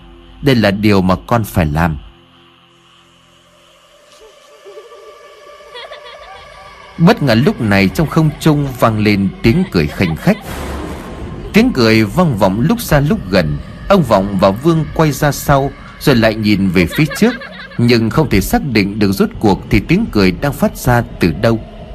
Chỉ có thầy Lương lại bắt đầu nhau mày lại. Thầy Lương liền nói, Là chúng, giờ tí đã điểm, Bọn tiểu quỷ đã xuất hiện. Phương, cháu cần phải đi vào đó ngay lúc này. Hãy nhớ những gì mà ta đã dặn. Đi đi. Lẫn trong tiếng gió là tiếng cười của trẻ con. Mỗi lúc điều cười ấy lại vang lên rõ rệt hơn nữa. 12 giờ đêm, Phương đặt chân đứng trước miếu hoàng. Ngay sau khi mà Vương bước chân đến khu đất đó Thì gió ngừng thổi. Tiếng cười của trẻ con cũng im bặt. Không gian bốn bề xung quanh tĩnh lặng. Mọi thứ dường như là đang ngừng chuyển động. Mọi thứ im lặng đến mức Vương có thể nghe rõ tiếng tim của mình đang đập sự tĩnh lặng như là muốn dọa chết chàng trai trẻ. Vương thấy cơ thể của mình đang run lên từng chập. Mặc dù lúc này chưa có thứ gì xuất hiện Nhưng chính sự cô tịch đến đáng sợ này Mới là thứ khủng khiếp nhất. Đứng trước miếu vương mấp máy bắt đầu đọc. Thiên su, thiên xuan, thiên 机, thiên 权, yu hấn, khai yang, giáo quang. Phá vỡ sự tĩnh lặng ấy mặt đất bỗng chốc rung chuyển dữ dội. Trong đầu của vương vang lên những giọng nói lanh lảnh của trẻ con. Ngươi là ai? Đến đây làm gì? Chả người sai ngươi sẽ chết. đất ở dưới chân vẫn còn đang rung lên mỗi lúc một dữ dội. Những giọng nói những tiếng cười của trẻ con phát ra từ bốn phía. Vương cố gắng giữ bình tĩnh để trả lời câu hỏi của ma quỷ. Cao cha tờ xé thủng 北斗七星，我放在天旋，中秋节午夜全部给娃。 Sau khi Vương đọc xong thì mặt đất ngừng rung chuyển Không gian lại càng lần nữa yên tĩnh Những giọng nói những tiếng cười kia không còn xuất hiện nữa Nhưng đây mới thực sự là lúc mà Vương cảm thấy đáng sợ nhất Chỉ có một cơn gió lạnh thổi ngang qua vành tai Đã khiến cho toàn thân của Vương dùng mình Nổi ra gà Mắt của Vương mở tròn miệng há hốc Tay chân cứng đờ không thể cử động. Trước mắt của Vương đang ngồi vắt vẻo trên ngôi miếu Là bốn con tiểu quỷ. Đúng với những gì mà thầy Lương đã tả về chúng cho Vương nghe trước đó Chúng là quỷ trong hình hài của những đứa trẻ con Toàn thân trần chuồng, nhẵn nhụi, không một cọng lông sợi tóc Ánh mắt của chúng đỏ như máu. Cả bốn con tiểu quỷ đều đang hướng ánh mắt đỏ về nhìn Vương Chúng bắt đầu nói. Ngươi thực sự là vương sao? Hắn có sợi dây chuyền. Hắn là vương đó. Chúng bàn tán với nhau Chúng cười vui mừng rồi chúng biến mất khỏi ngôi miếu hoang. Chúng hiện ra bốn phía xung quanh của Vương. Chúng mở to đôi mắt đỏ màu máu Rồi đồng thanh nói. Trong đầu của Vương vang lên giọng nói văng vẳng của đám tiểu quỷ. Nếu ngươi là vương thì đến đây nào Bọn ta đợi ngươi đã lâu. Gió lớn từ đâu bỗng ập đến thổi mạnh. Trên bầu trời đêm mây đen kéo đến che phủ cả mặt trăng. Đất trời bỗng tối om như là hũ nút. Sờ bàn tay ra trước mặt trong khoảnh khắc, Ông Vọng cũng không thể nhìn thấy bàn tay của mình. Gió vẫn tiếp tục thổi, Mây đen che kín cả mặt trăng dần bị xua tan. Ánh trăng sáng vằng vặc của đêm rằm trung thu Đã có thể soi sáng trở lại. Nhưng chỉ với một cái chớp mắt, Phía bên miếu hoang kia, Ông Vọng không còn nhìn thấy con trai của mình đâu nữa. Từ lúc mà Vương đặt chân lên miếu hoang, Đứng ở bên này thầy Lương và ông Vọng vẫn chăm chú theo dõi từng hành động của Vương, Bởi khu đất này khá bằng phẳng. Thậm chí là miếu còn được xây dựng trên một mảnh đất, Còn hơi nhô cao hơn một chút so với địa hình chung. Mới đây thôi khi mà Vương đứng ở đó, Khi mà đám tiểu quỷ xuất hiện Cả thầy Lương và ông Vọng đều nhìn thấy. Nhưng chỉ một giây phút khi mà ánh trăng bị mây đen che phủ Vương đã biến đi mất đằng nào. Ông Vọng toan vùng dậy chạy sang chỗ miếu hoang, Nhưng bị thầy Lương kéo giật lại, Thầy Lương liền nói, Trường làng định làm gì vậy? Ông Vọng liền mếu máu, Thầy không thấy sao à? Chúng bắt thằng Vương đi rồi, Tôi tôi phải cứu nó. Thực sự thì ngay cả đến thầy Lương cũng không lường trước được tình huống này. Nhưng nếu để cho ông Vọng bước chân vào khu vực đó lúc này là vô cùng nguy hiểm. Thầy Lương liền nói, Trường làng bình tĩnh lại đi, Hãy cố chờ đợi thêm một chút. Ông Vọng liền dân dấn nước mắt, Nhưng nhưng thằng Vương biến mất rồi. Thầy Lương ghi chặt ông Vọng lại, Đưa tay bấm độn, Miệng lẩm bẩm, mắt khẽ nhắm lại. Một lát sau, thầy Lương khẽ nói, Trường làng yên tâm, Cháu Vương hiện tại vẫn còn sống, Chỉ là, tạm thời đang bị giấu đi mà thôi. Ông Vọng liền hỏi Giấu đi Giấu đi là sao à Thầy Lương để cho ông Vọng bình tĩnh lại Rồi mới bắt đầu giải thích. Giống như với lần trước khi mà trường làng xuống đáy giếng hóa giải chấn yểm long mạch của Cao Côn, Cũng đã có lúc tôi không cảm nhận được trường làng đâu cả. Cứ như thể trường làng đã biến mất khỏi lòng giếng vậy. Nhưng mà rồi khi mà bùa yểm được gỡ bỏ, Trường làng cũng đã quay về. Sự việc lần này tôi cũng nghĩ huyền cơ ẩn bên trong tương tự như vậy. Tài phép của Cao Côn là không thể đong đếm đo lường được. Ông ta là người cẩn trọng, tỉ mỉ trong từng hành động của mình.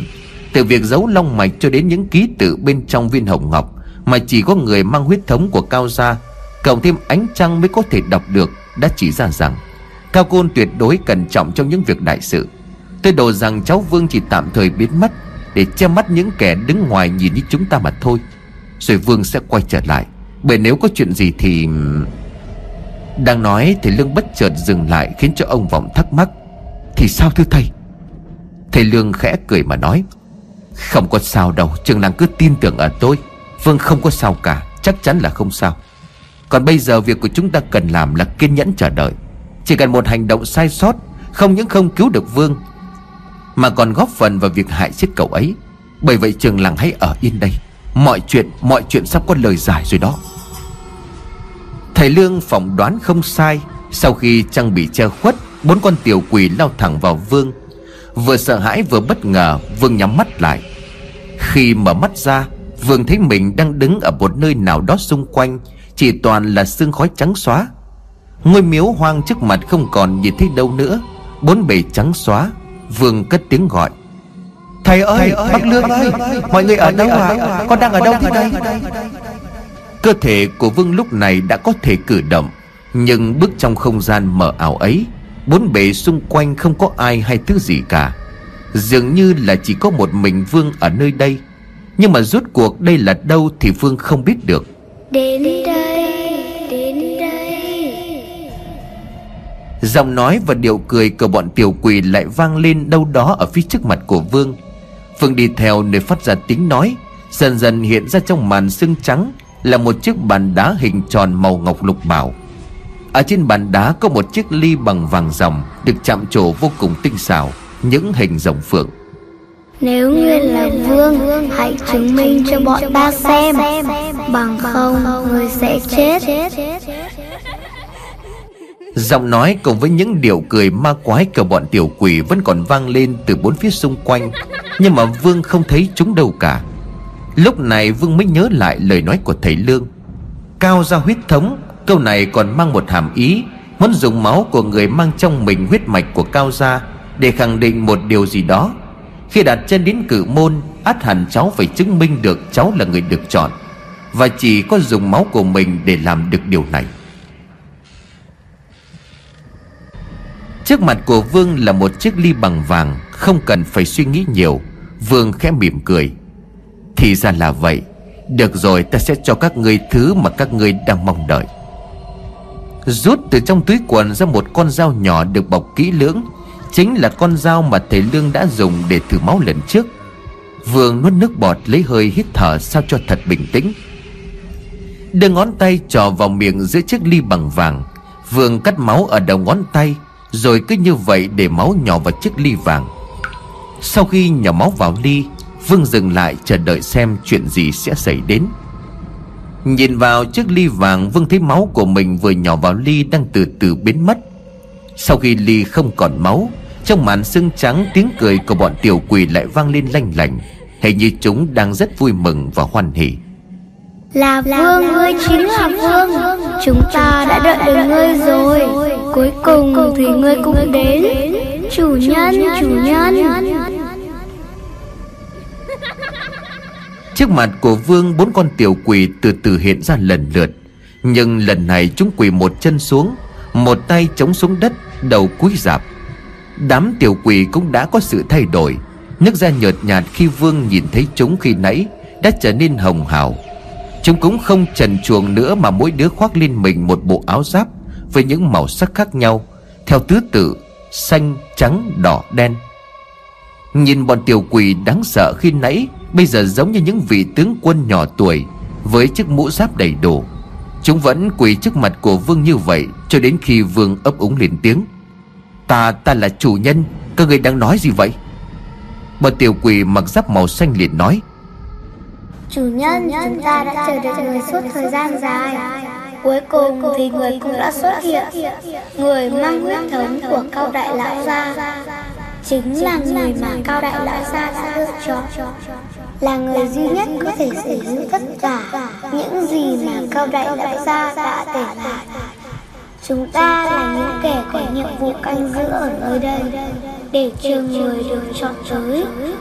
Sau khi nhận máu của người Người chính là chủ nhân của bọn ta. Này chủ nhân đã đến đây. Hãy nhận lấy toàn bộ mọi thứ Mà cao đại lão gia đã dành cho chủ nhân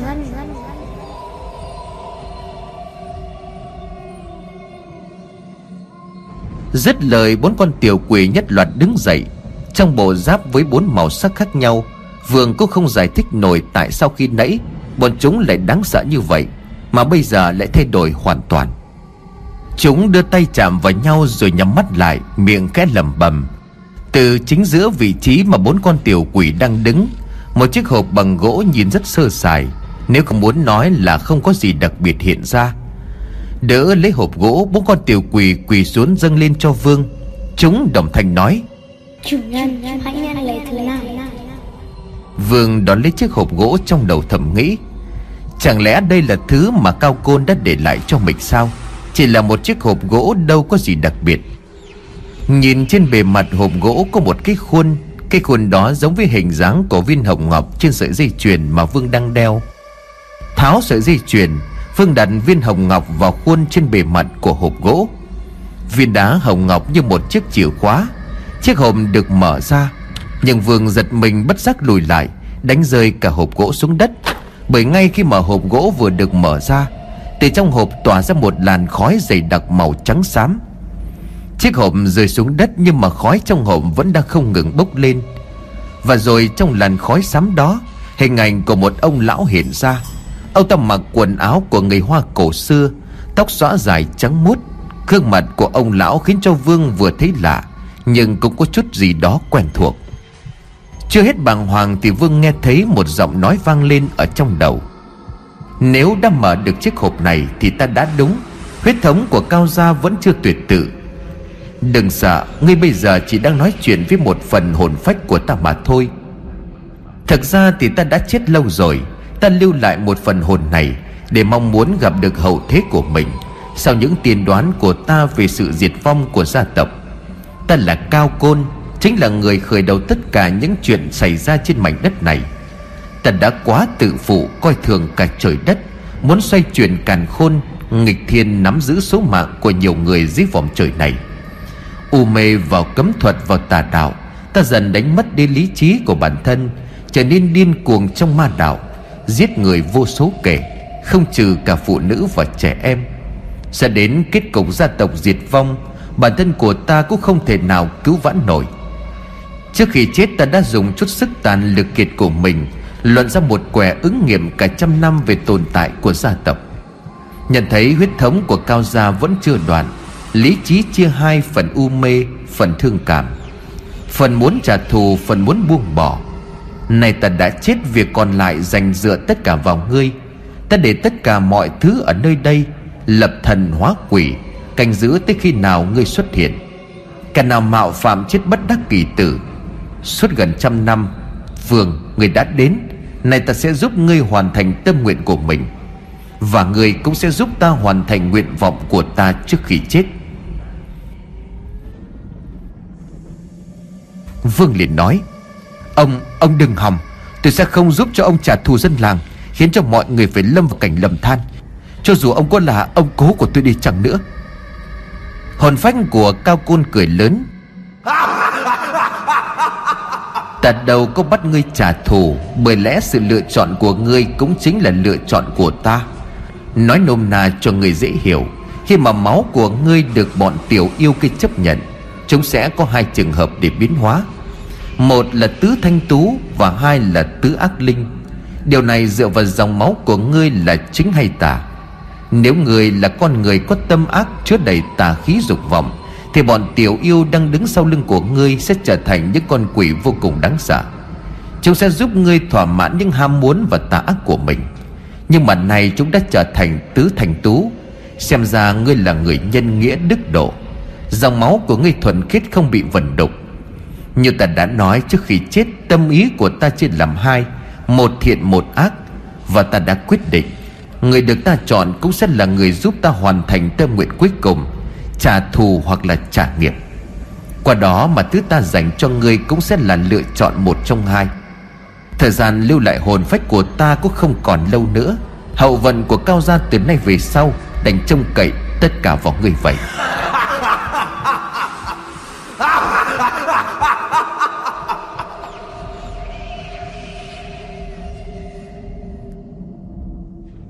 Dứt lời, trước mặt của Vương hiện lên một quyển sách cổ đã cũ. Vương định cúi xuống nhặt, Nhưng mà lời nói của Cao Côn lại vang lên Trước khi hồn phách của ông ta biến mất. Đó không phải là thứ dành cho ngươi. Cuốn độc cổ kỳ thư ấy là nguyên nhân khiến cho gia tộc lâm vào cảnh diệt vong. Ngươi là người không cần đến nó. Thứ ta dành cho ngươi là một thứ khác. Phương vội rụt tay lại, Bởi quyển kỳ thư kia bất giác bốc cháy. Khi thư cháy hết chỉ còn lại cho tàn. Làn khói xám vương hình ảnh của cao côn biến mất, Một cơn gió mạnh từ đâu thổi ảo ảo tới. Gió táp vào mặt khiến cho Vương phải nhắm mắt lại. Cơn gió đi qua, Vương mở mắt ra, Thì thấy mình vẫn đang đứng trước miếu hoang. Xung quanh Vương là sắc hoa vàng dưới ánh trăng sáng rõ. Không chỉ có vậy, Lúc này trên mặt đất từ đâu xuất hiện Bốn chiếc dương bằng gỗ khá lớn.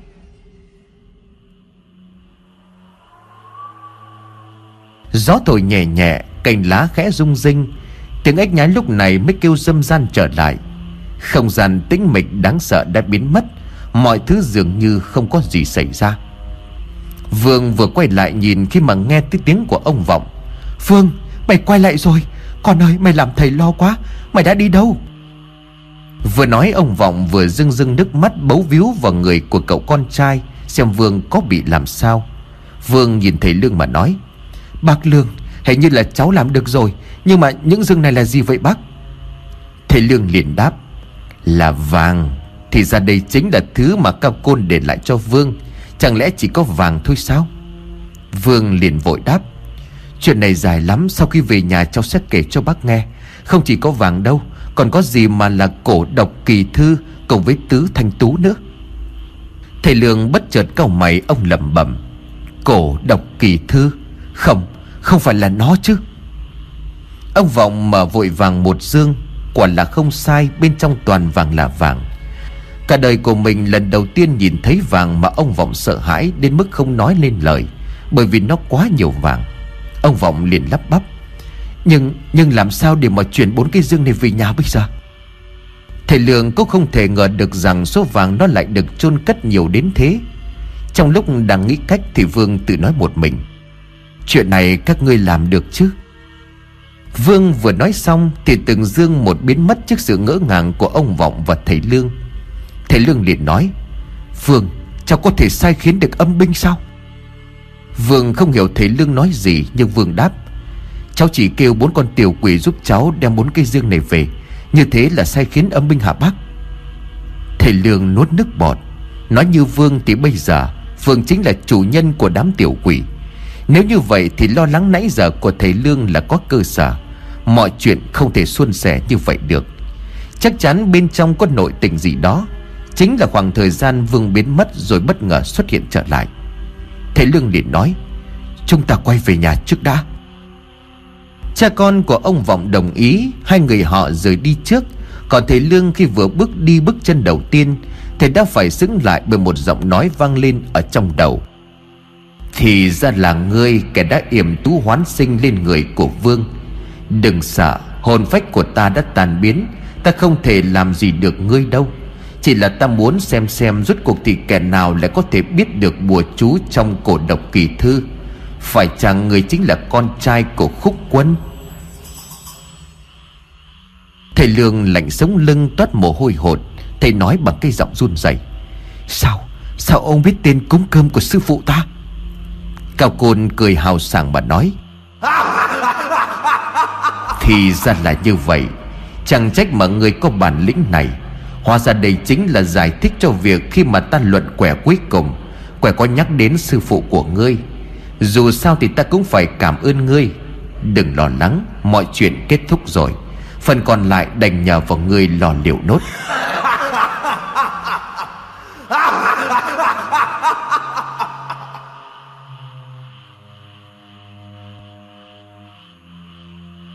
Tiếng cười biến mất, Thầy Lương cũng không còn cảm nhận được tinh thần bị đè nén nữa. Chỉ là một phần hồn phách sắp tan Mà lại có thể khiến cho thầy Lương cảm thấy áp lực đến như vậy. Cao côn quả thật quá đáng sợ. Thầy Lương giật mình khi nghe tiếng gọi của cha con ông Vọng. Kể thầy Lương, Sao lại cứ đứng mãi đó thế hả? Chúng ta về nhà thôi. Thầy Lương lúc này mới thực sự hoàn hồn. Chỉ trong một khoảng thời gian ngắn ngồi một phần hồn phách của Cao Côn dường như đã nhìn thấu toàn bộ suy nghĩ của ông. Có quá nhiều khúc mắc mà thầy Lương cần Vương giải đáp cho ngay lúc này. Nhưng trước mắt phải quay về nhà trước đã. 3 giờ sáng, gà đã gáy tiếng đầu tiên. Cha con của ông Vọng cùng với thầy Lương bước vào trong nhà. Ông Vọng thực sự sững sờ khi mà ông vừa mở cửa, Thì đã thấy bốn chiếc dương được đặt sẵn ở trong nhà từ bao giờ. Trong khi đó cổng vẫn đóng cửa vẫn khóa. Thầy Lương thì không quá ngạc nhiên, Bởi xưa nay chuyện sai khiến âm binh làm việc theo sự sai bảo của thầy bùa, thầy Pháp, Đó là một điều rất bình thường. Nhưng mà điều mà thầy Lương quan tâm lúc này, Bọn tiểu quỷ kia không phải là âm binh ma quỷ có thể sai bảo. Bản thân của thầy Lương biết chúng rất sợ hãi. Vậy mà nay Vương, con trai của ông Vọng, Lại có thể điều khiển được chúng. Liệu rằng điều này còn ẩn chứa bí mật gì hay không? Thắc mắc mãi chi bằng tự hỏi thẳng Vương. Trong lúc mà Vương cùng với ông Vọng đang mở những dương gỗ kia Để xem lại một lần nữa, Cả bốn dương đều chứa vàng là vàng. Thầy Lương liền hỏi, đây có phải là thứ Cao Côn nói cho Vương tất cả? Khoảng thời gian ta vào trường làng không nhìn thấy cháu Cháu đã đi đâu? Khi nãy cháu có nhắc đến một quyền kỳ thư, Rồi chuyện mà cháu sai khiến bọn tiểu quỷ. Tất cả những chuyện này cháu có thể kể rõ cho ta nghe được không? Ông Vọng liền nói Đúng rồi đó, Lúc con biến mất, Ta và thầy Lương lo lắm, Con đã đi đâu vậy? Vương khẽ gật đầu, bỏ qua bốn dương vàng. Vương mời ông Vọng và thầy Lương ngồi xuống ghế, Vương trả lời. Thầy và bác Lương ngồi xuống đi, Con sẽ kể lại toàn bộ mọi chuyện cho hai người nghe. Lúc mặt trăng bị mây đèn che khuất, Một cơn gió lạnh thổi tới. Khi con nhắm mắt lại rồi mở mắt ra, Thì thấy xung quanh chỉ toàn là xương trắng, Mọi thứ huyền ảo. Còn có cảm giác cơ thể của mình nhả bẫng và rồi... Cứ như vậy Vương thuật lại từng chi tiết, Từng câu nói mà anh đối thoại với hồn phách của Cao Côn Hiện ra trong chiếc hộp gỗ mà bốn con tiểu quỷ canh giữ suốt 100 năm qua. Rồi cả việc bọn tiểu quỷ thay đổi hình dạng ra sao, Vương có nhắc đến quyền cổ độc kỳ thư. Khi mà Vương định nhặt cuốn kỳ thư đó Thì bất ngờ bốc cháy. Lắng nghe chăm chút từng câu từng chữ, Thầy lưng bây giờ mới vỡ ra được nhiều điều. Thật không ngờ Cao Côn lại có thể tiên liệu đến mức độ đáng sợ như vậy. Và thị Lương cảm thấy may mắn khi mà Vương người được chọn Lại mang một tấm lòng nhân hậu. Như là Cao Côn nói, Máu của Vương không mang tà niệm, Cho nên mọi thứ mới đạt được kết quả tốt đẹp. Ông Vọng liền hỏi, Nếu như vậy thì tại sao Cao Côn không có chọn tôi Mà lại chọn con trai của tôi? Còn nữa sau khi Cao Lãm chặt tôi chết, Như thầy nói chẳng phải nhiều khả năng Cao Kiệt Con thứ hai của Cao Côn vẫn còn sống Sao ấy không để lại mọi thứ cho Cao Kiệt? Thầy Lương liền trả lời, khi mà Cao Côn để lại lời sấm, Chắc chắn ông ta đã dự liệu được trước những khả năng có thể xảy ra. Trước tiên tôi sẽ trả lời tại sao Cao Côn không để lại cho con trai thứ hai là Cao Kiệt. Nếu như chúng ta đã biết, Dòng họ Cao đã bị dân làng Văn Thái giết sạch. Cao Côn có nói với Phương, Ông ta biết tai họa sẽ ập xuống đầu của gia tộc, Nhưng mà không thể cứu vãn được tình hình. Kết quả Cao Lãm và phu nhân của mình Cùng với rất nhiều người trong Cao gia bị giết. Tôi dự đoán là Cao Kiệt sống dựa vào việc Hai người Hoa bị chết ở cự môn. Độ tuổi của hai người họ trùng khớp với số tuổi trong tấm phổ truyền tính tới thời điểm đó.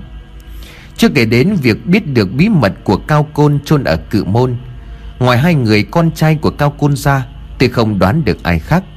Do vậy tôi mới suy đoán Hai người một nam một nữ chết ở cự môn sau này được dân làng lập miếu thờ chính là vợ chồng của Cao Kiệt. Còn tại sao Cao Côn không để lại bí mật của mình cho Cao Kiệt? Là bởi vì Cao Côn tiên liệu được.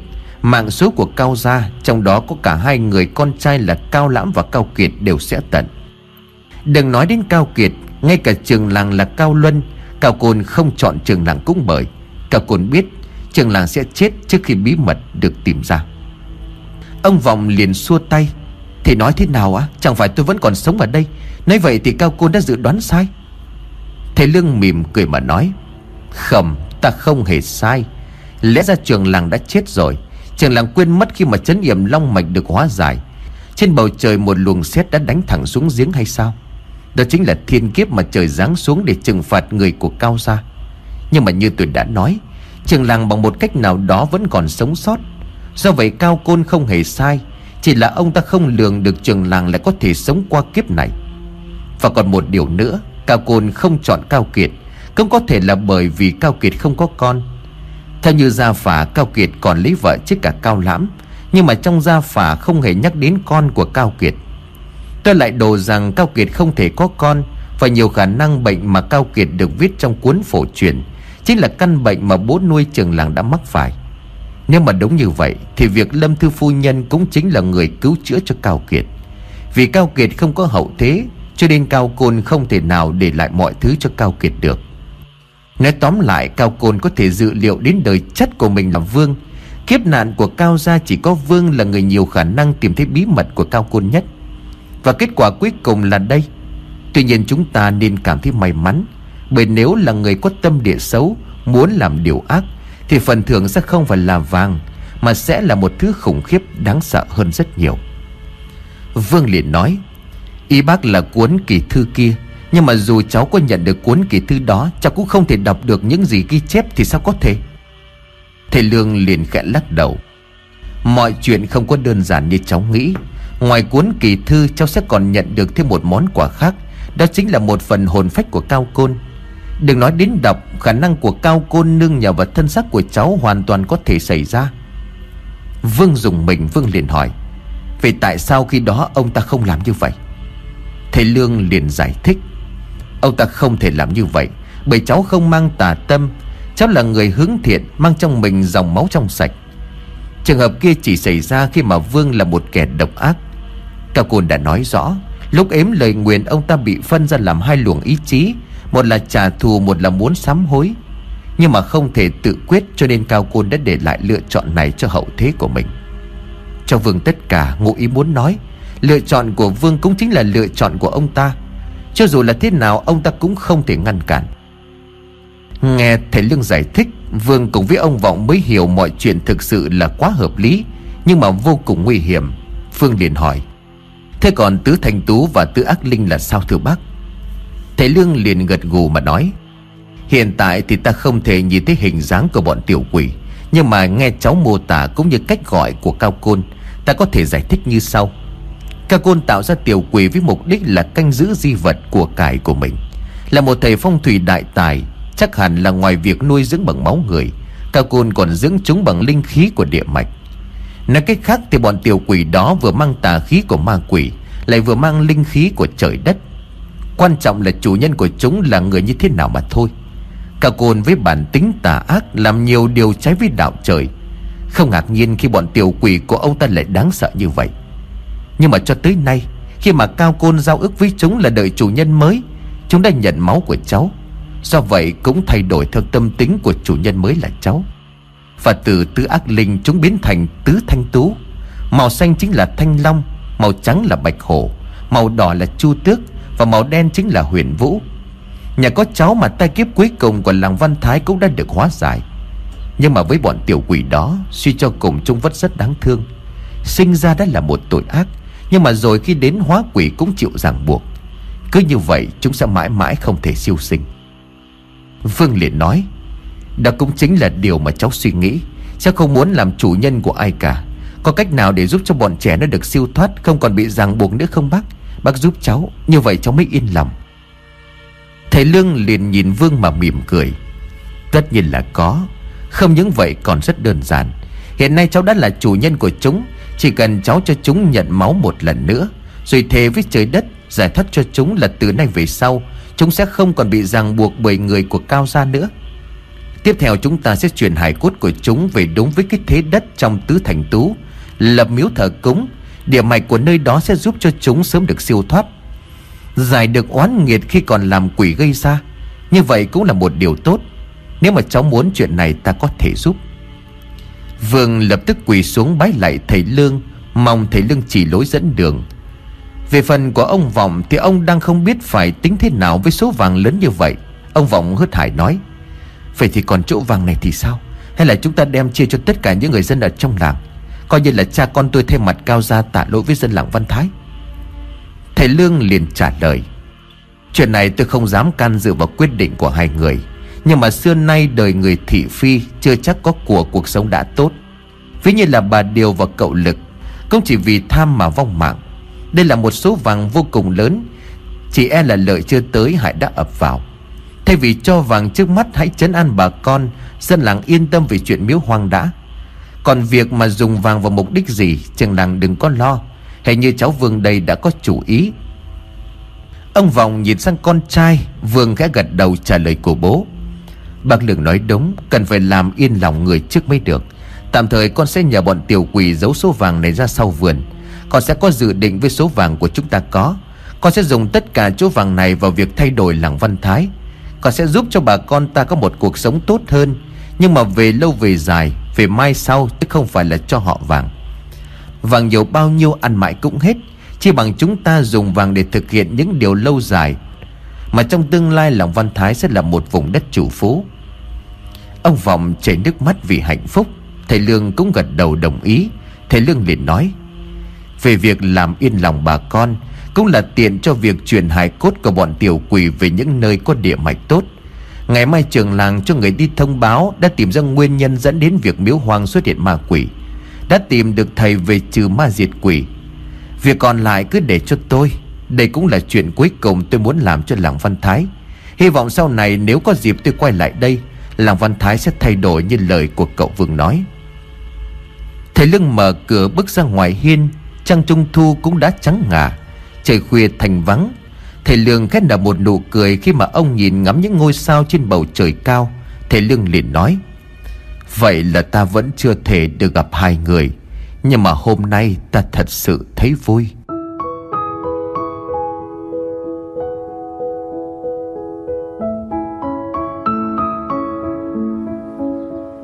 Mười ngày sau đó, Giếng làng đã hoan nức tiếng của trẻ con nô đùa. Chúng nghịch nước múc nước té vào nhau. Trong khi đó người lớn đang lập một ban thờ bằng đá ngay dưới gốc cây lộc vừng, Đã héo úa gần như toàn bộ. Nhưng mà từ hốc cây một tròi xanh vươn ra Lại tươi hơn bao giờ hết. Dân làng Văn Thái đang cẩn thận chăm chút cho chồi cây Và dặn dò đám nhóc con trong làng tuyệt đối không được nghịch phá. Đình làng cũng bắt đầu được tu sửa lại. Tượng thần Thành Hoàng cũng đang được nghệ nhân tạc mới. Sau một khoảng thời gian tối tăm và u ám Lòng Văn Thái đã nhộn nhịp trở lại hơn bao giờ hết. Còn quá sớm để nhắc đến chuyện sau này, Nhưng ít nhất nụ cười đã nở lại trên môi của mỗi người dân. Đứng trong sân đình, ông Vọng nói với con trai, Vậy là thầy Lương đã rời khỏi đây được một tuần rồi. Chúng ta còn chưa kịp cảm ơn ông ấy nữa. Ông ấy cứ như vậy mà đi không có một lời từ biệt. Làng ta nợ thầy Lương nhiều quá. Vương liền đáp những gì mà bác Lương làm cho người dân của làng Văn Thái sẽ được nhắc đến mãi. Con sẽ cố gắng thực hiện những gì đã nói với bác ấy. Để mai này khi bác ấy quay lại đây, Bác ấy sẽ không thất vọng. Nhìn bố Vương khẽ nói, Mấy hôm nay con thấy thầy xem tấm phổ truyền rất kỹ. Trước đó hình như là thầy cũng nhờ bác Lương dịch hết tấm phổ truyền đó sang tiếng Việt rồi thì phải. Không lẽ thầy định... Ông Vọng liền trả lời con trai, Đúng vậy, Thầy đang có ý định đi tìm mộ của Cao Côn. Thầy Lương có nói là vị trí mộ của ông ấy được ghi chép trong tấm phổ truyền. Dù sao đi nữa thì Cao Côn vẫn là ông nội của ta. Còn một việc quan trọng ta muốn đem hài cốt của vợ chồng Cao Kiệt đến đó để chôn cất Và đặt đoạn xương chấn yểm long mạch về đúng nơi của nó. Vương liền nói Thầy để con đi cùng, Dù sao thì con cũng ở bên đó một thời gian, Việc tìm huyệt mộ sẽ nhanh hơn. Ông Vọng liền mỉm cười, Không được, Việc của con bây giờ là ở lại đây để thầy ta chung với dân làng gây dựng lại làng Văn Thái. Chuyện đi tìm huyệt mộ cứ để thầy lo. Bỗng nhiên ở cái độ tuổi này, Thầy lại muốn đi đây đi đó. Nhân cơ hội tìm về với tổ tiên, Đó cũng là một ý hay. Vương không nói gì thêm, Có vẻ như cha cậu rất vui vì quyết định này. Hơn nữa, thầy Lương đã chỉ dẫn rất cặn kẽ và chi tiết, cho nên không có gì phải lo cả. Vương gật đầu đồng ý với ông Vọng. Hai cha con của ông Vọng đang nói chuyện với nhau Thì một cô bé chạy đến kéo chân của Vương. Cô bé cười tít mắt mà nói Anh Vương ơi Bài về hôm qua anh dạy cho em Em muốn nghe lại. Vương xoa đầu của cô bé rồi bắt đầu đọc. Nghe về nghe ve Nghe về kể chuyện. Phương xa xuất hiện một ông thầy tàu Dầu tóc bạc màu tấm lòng độ lượng. Cô bé nghe xong thì vội chạy ra ngoài giếng Nơi có những đứa trẻ khác đang nô đùa. Chiều dần buông xuống Dâm gian trên con đường làng là những tiếng cười rộn rã của đám trẻ con.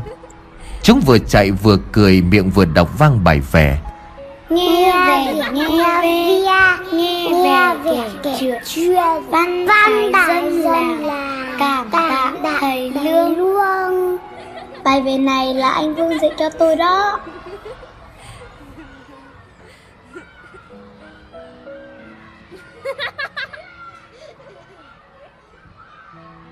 Thầy Lương lúc này đang đứng bên bờ sông ở một nơi nào đó. Sắc đỏ của mặt trời và buổi hoàng hôn đang phả những tia nắng cuối ngày xuống mặt nước. Khẽ hạ tay nải, lấy trong tay nải ra một nắm cơm với muối vừng. Thầy Lương ngồi luôn xuống bờ kè đá, Tiện vừa ngắm cảnh vừa nghỉ ngơi dùng bữa cơm chiều. Gió không thổi, cảnh vật bình yên. Mà bỗng nhiên thầy Lương lại hắt hơi một cái rõ mạnh. Thầy Lương mỉm cười rồi tự nhủ Chà chà Không biết là ai lại đang chơi mình đây.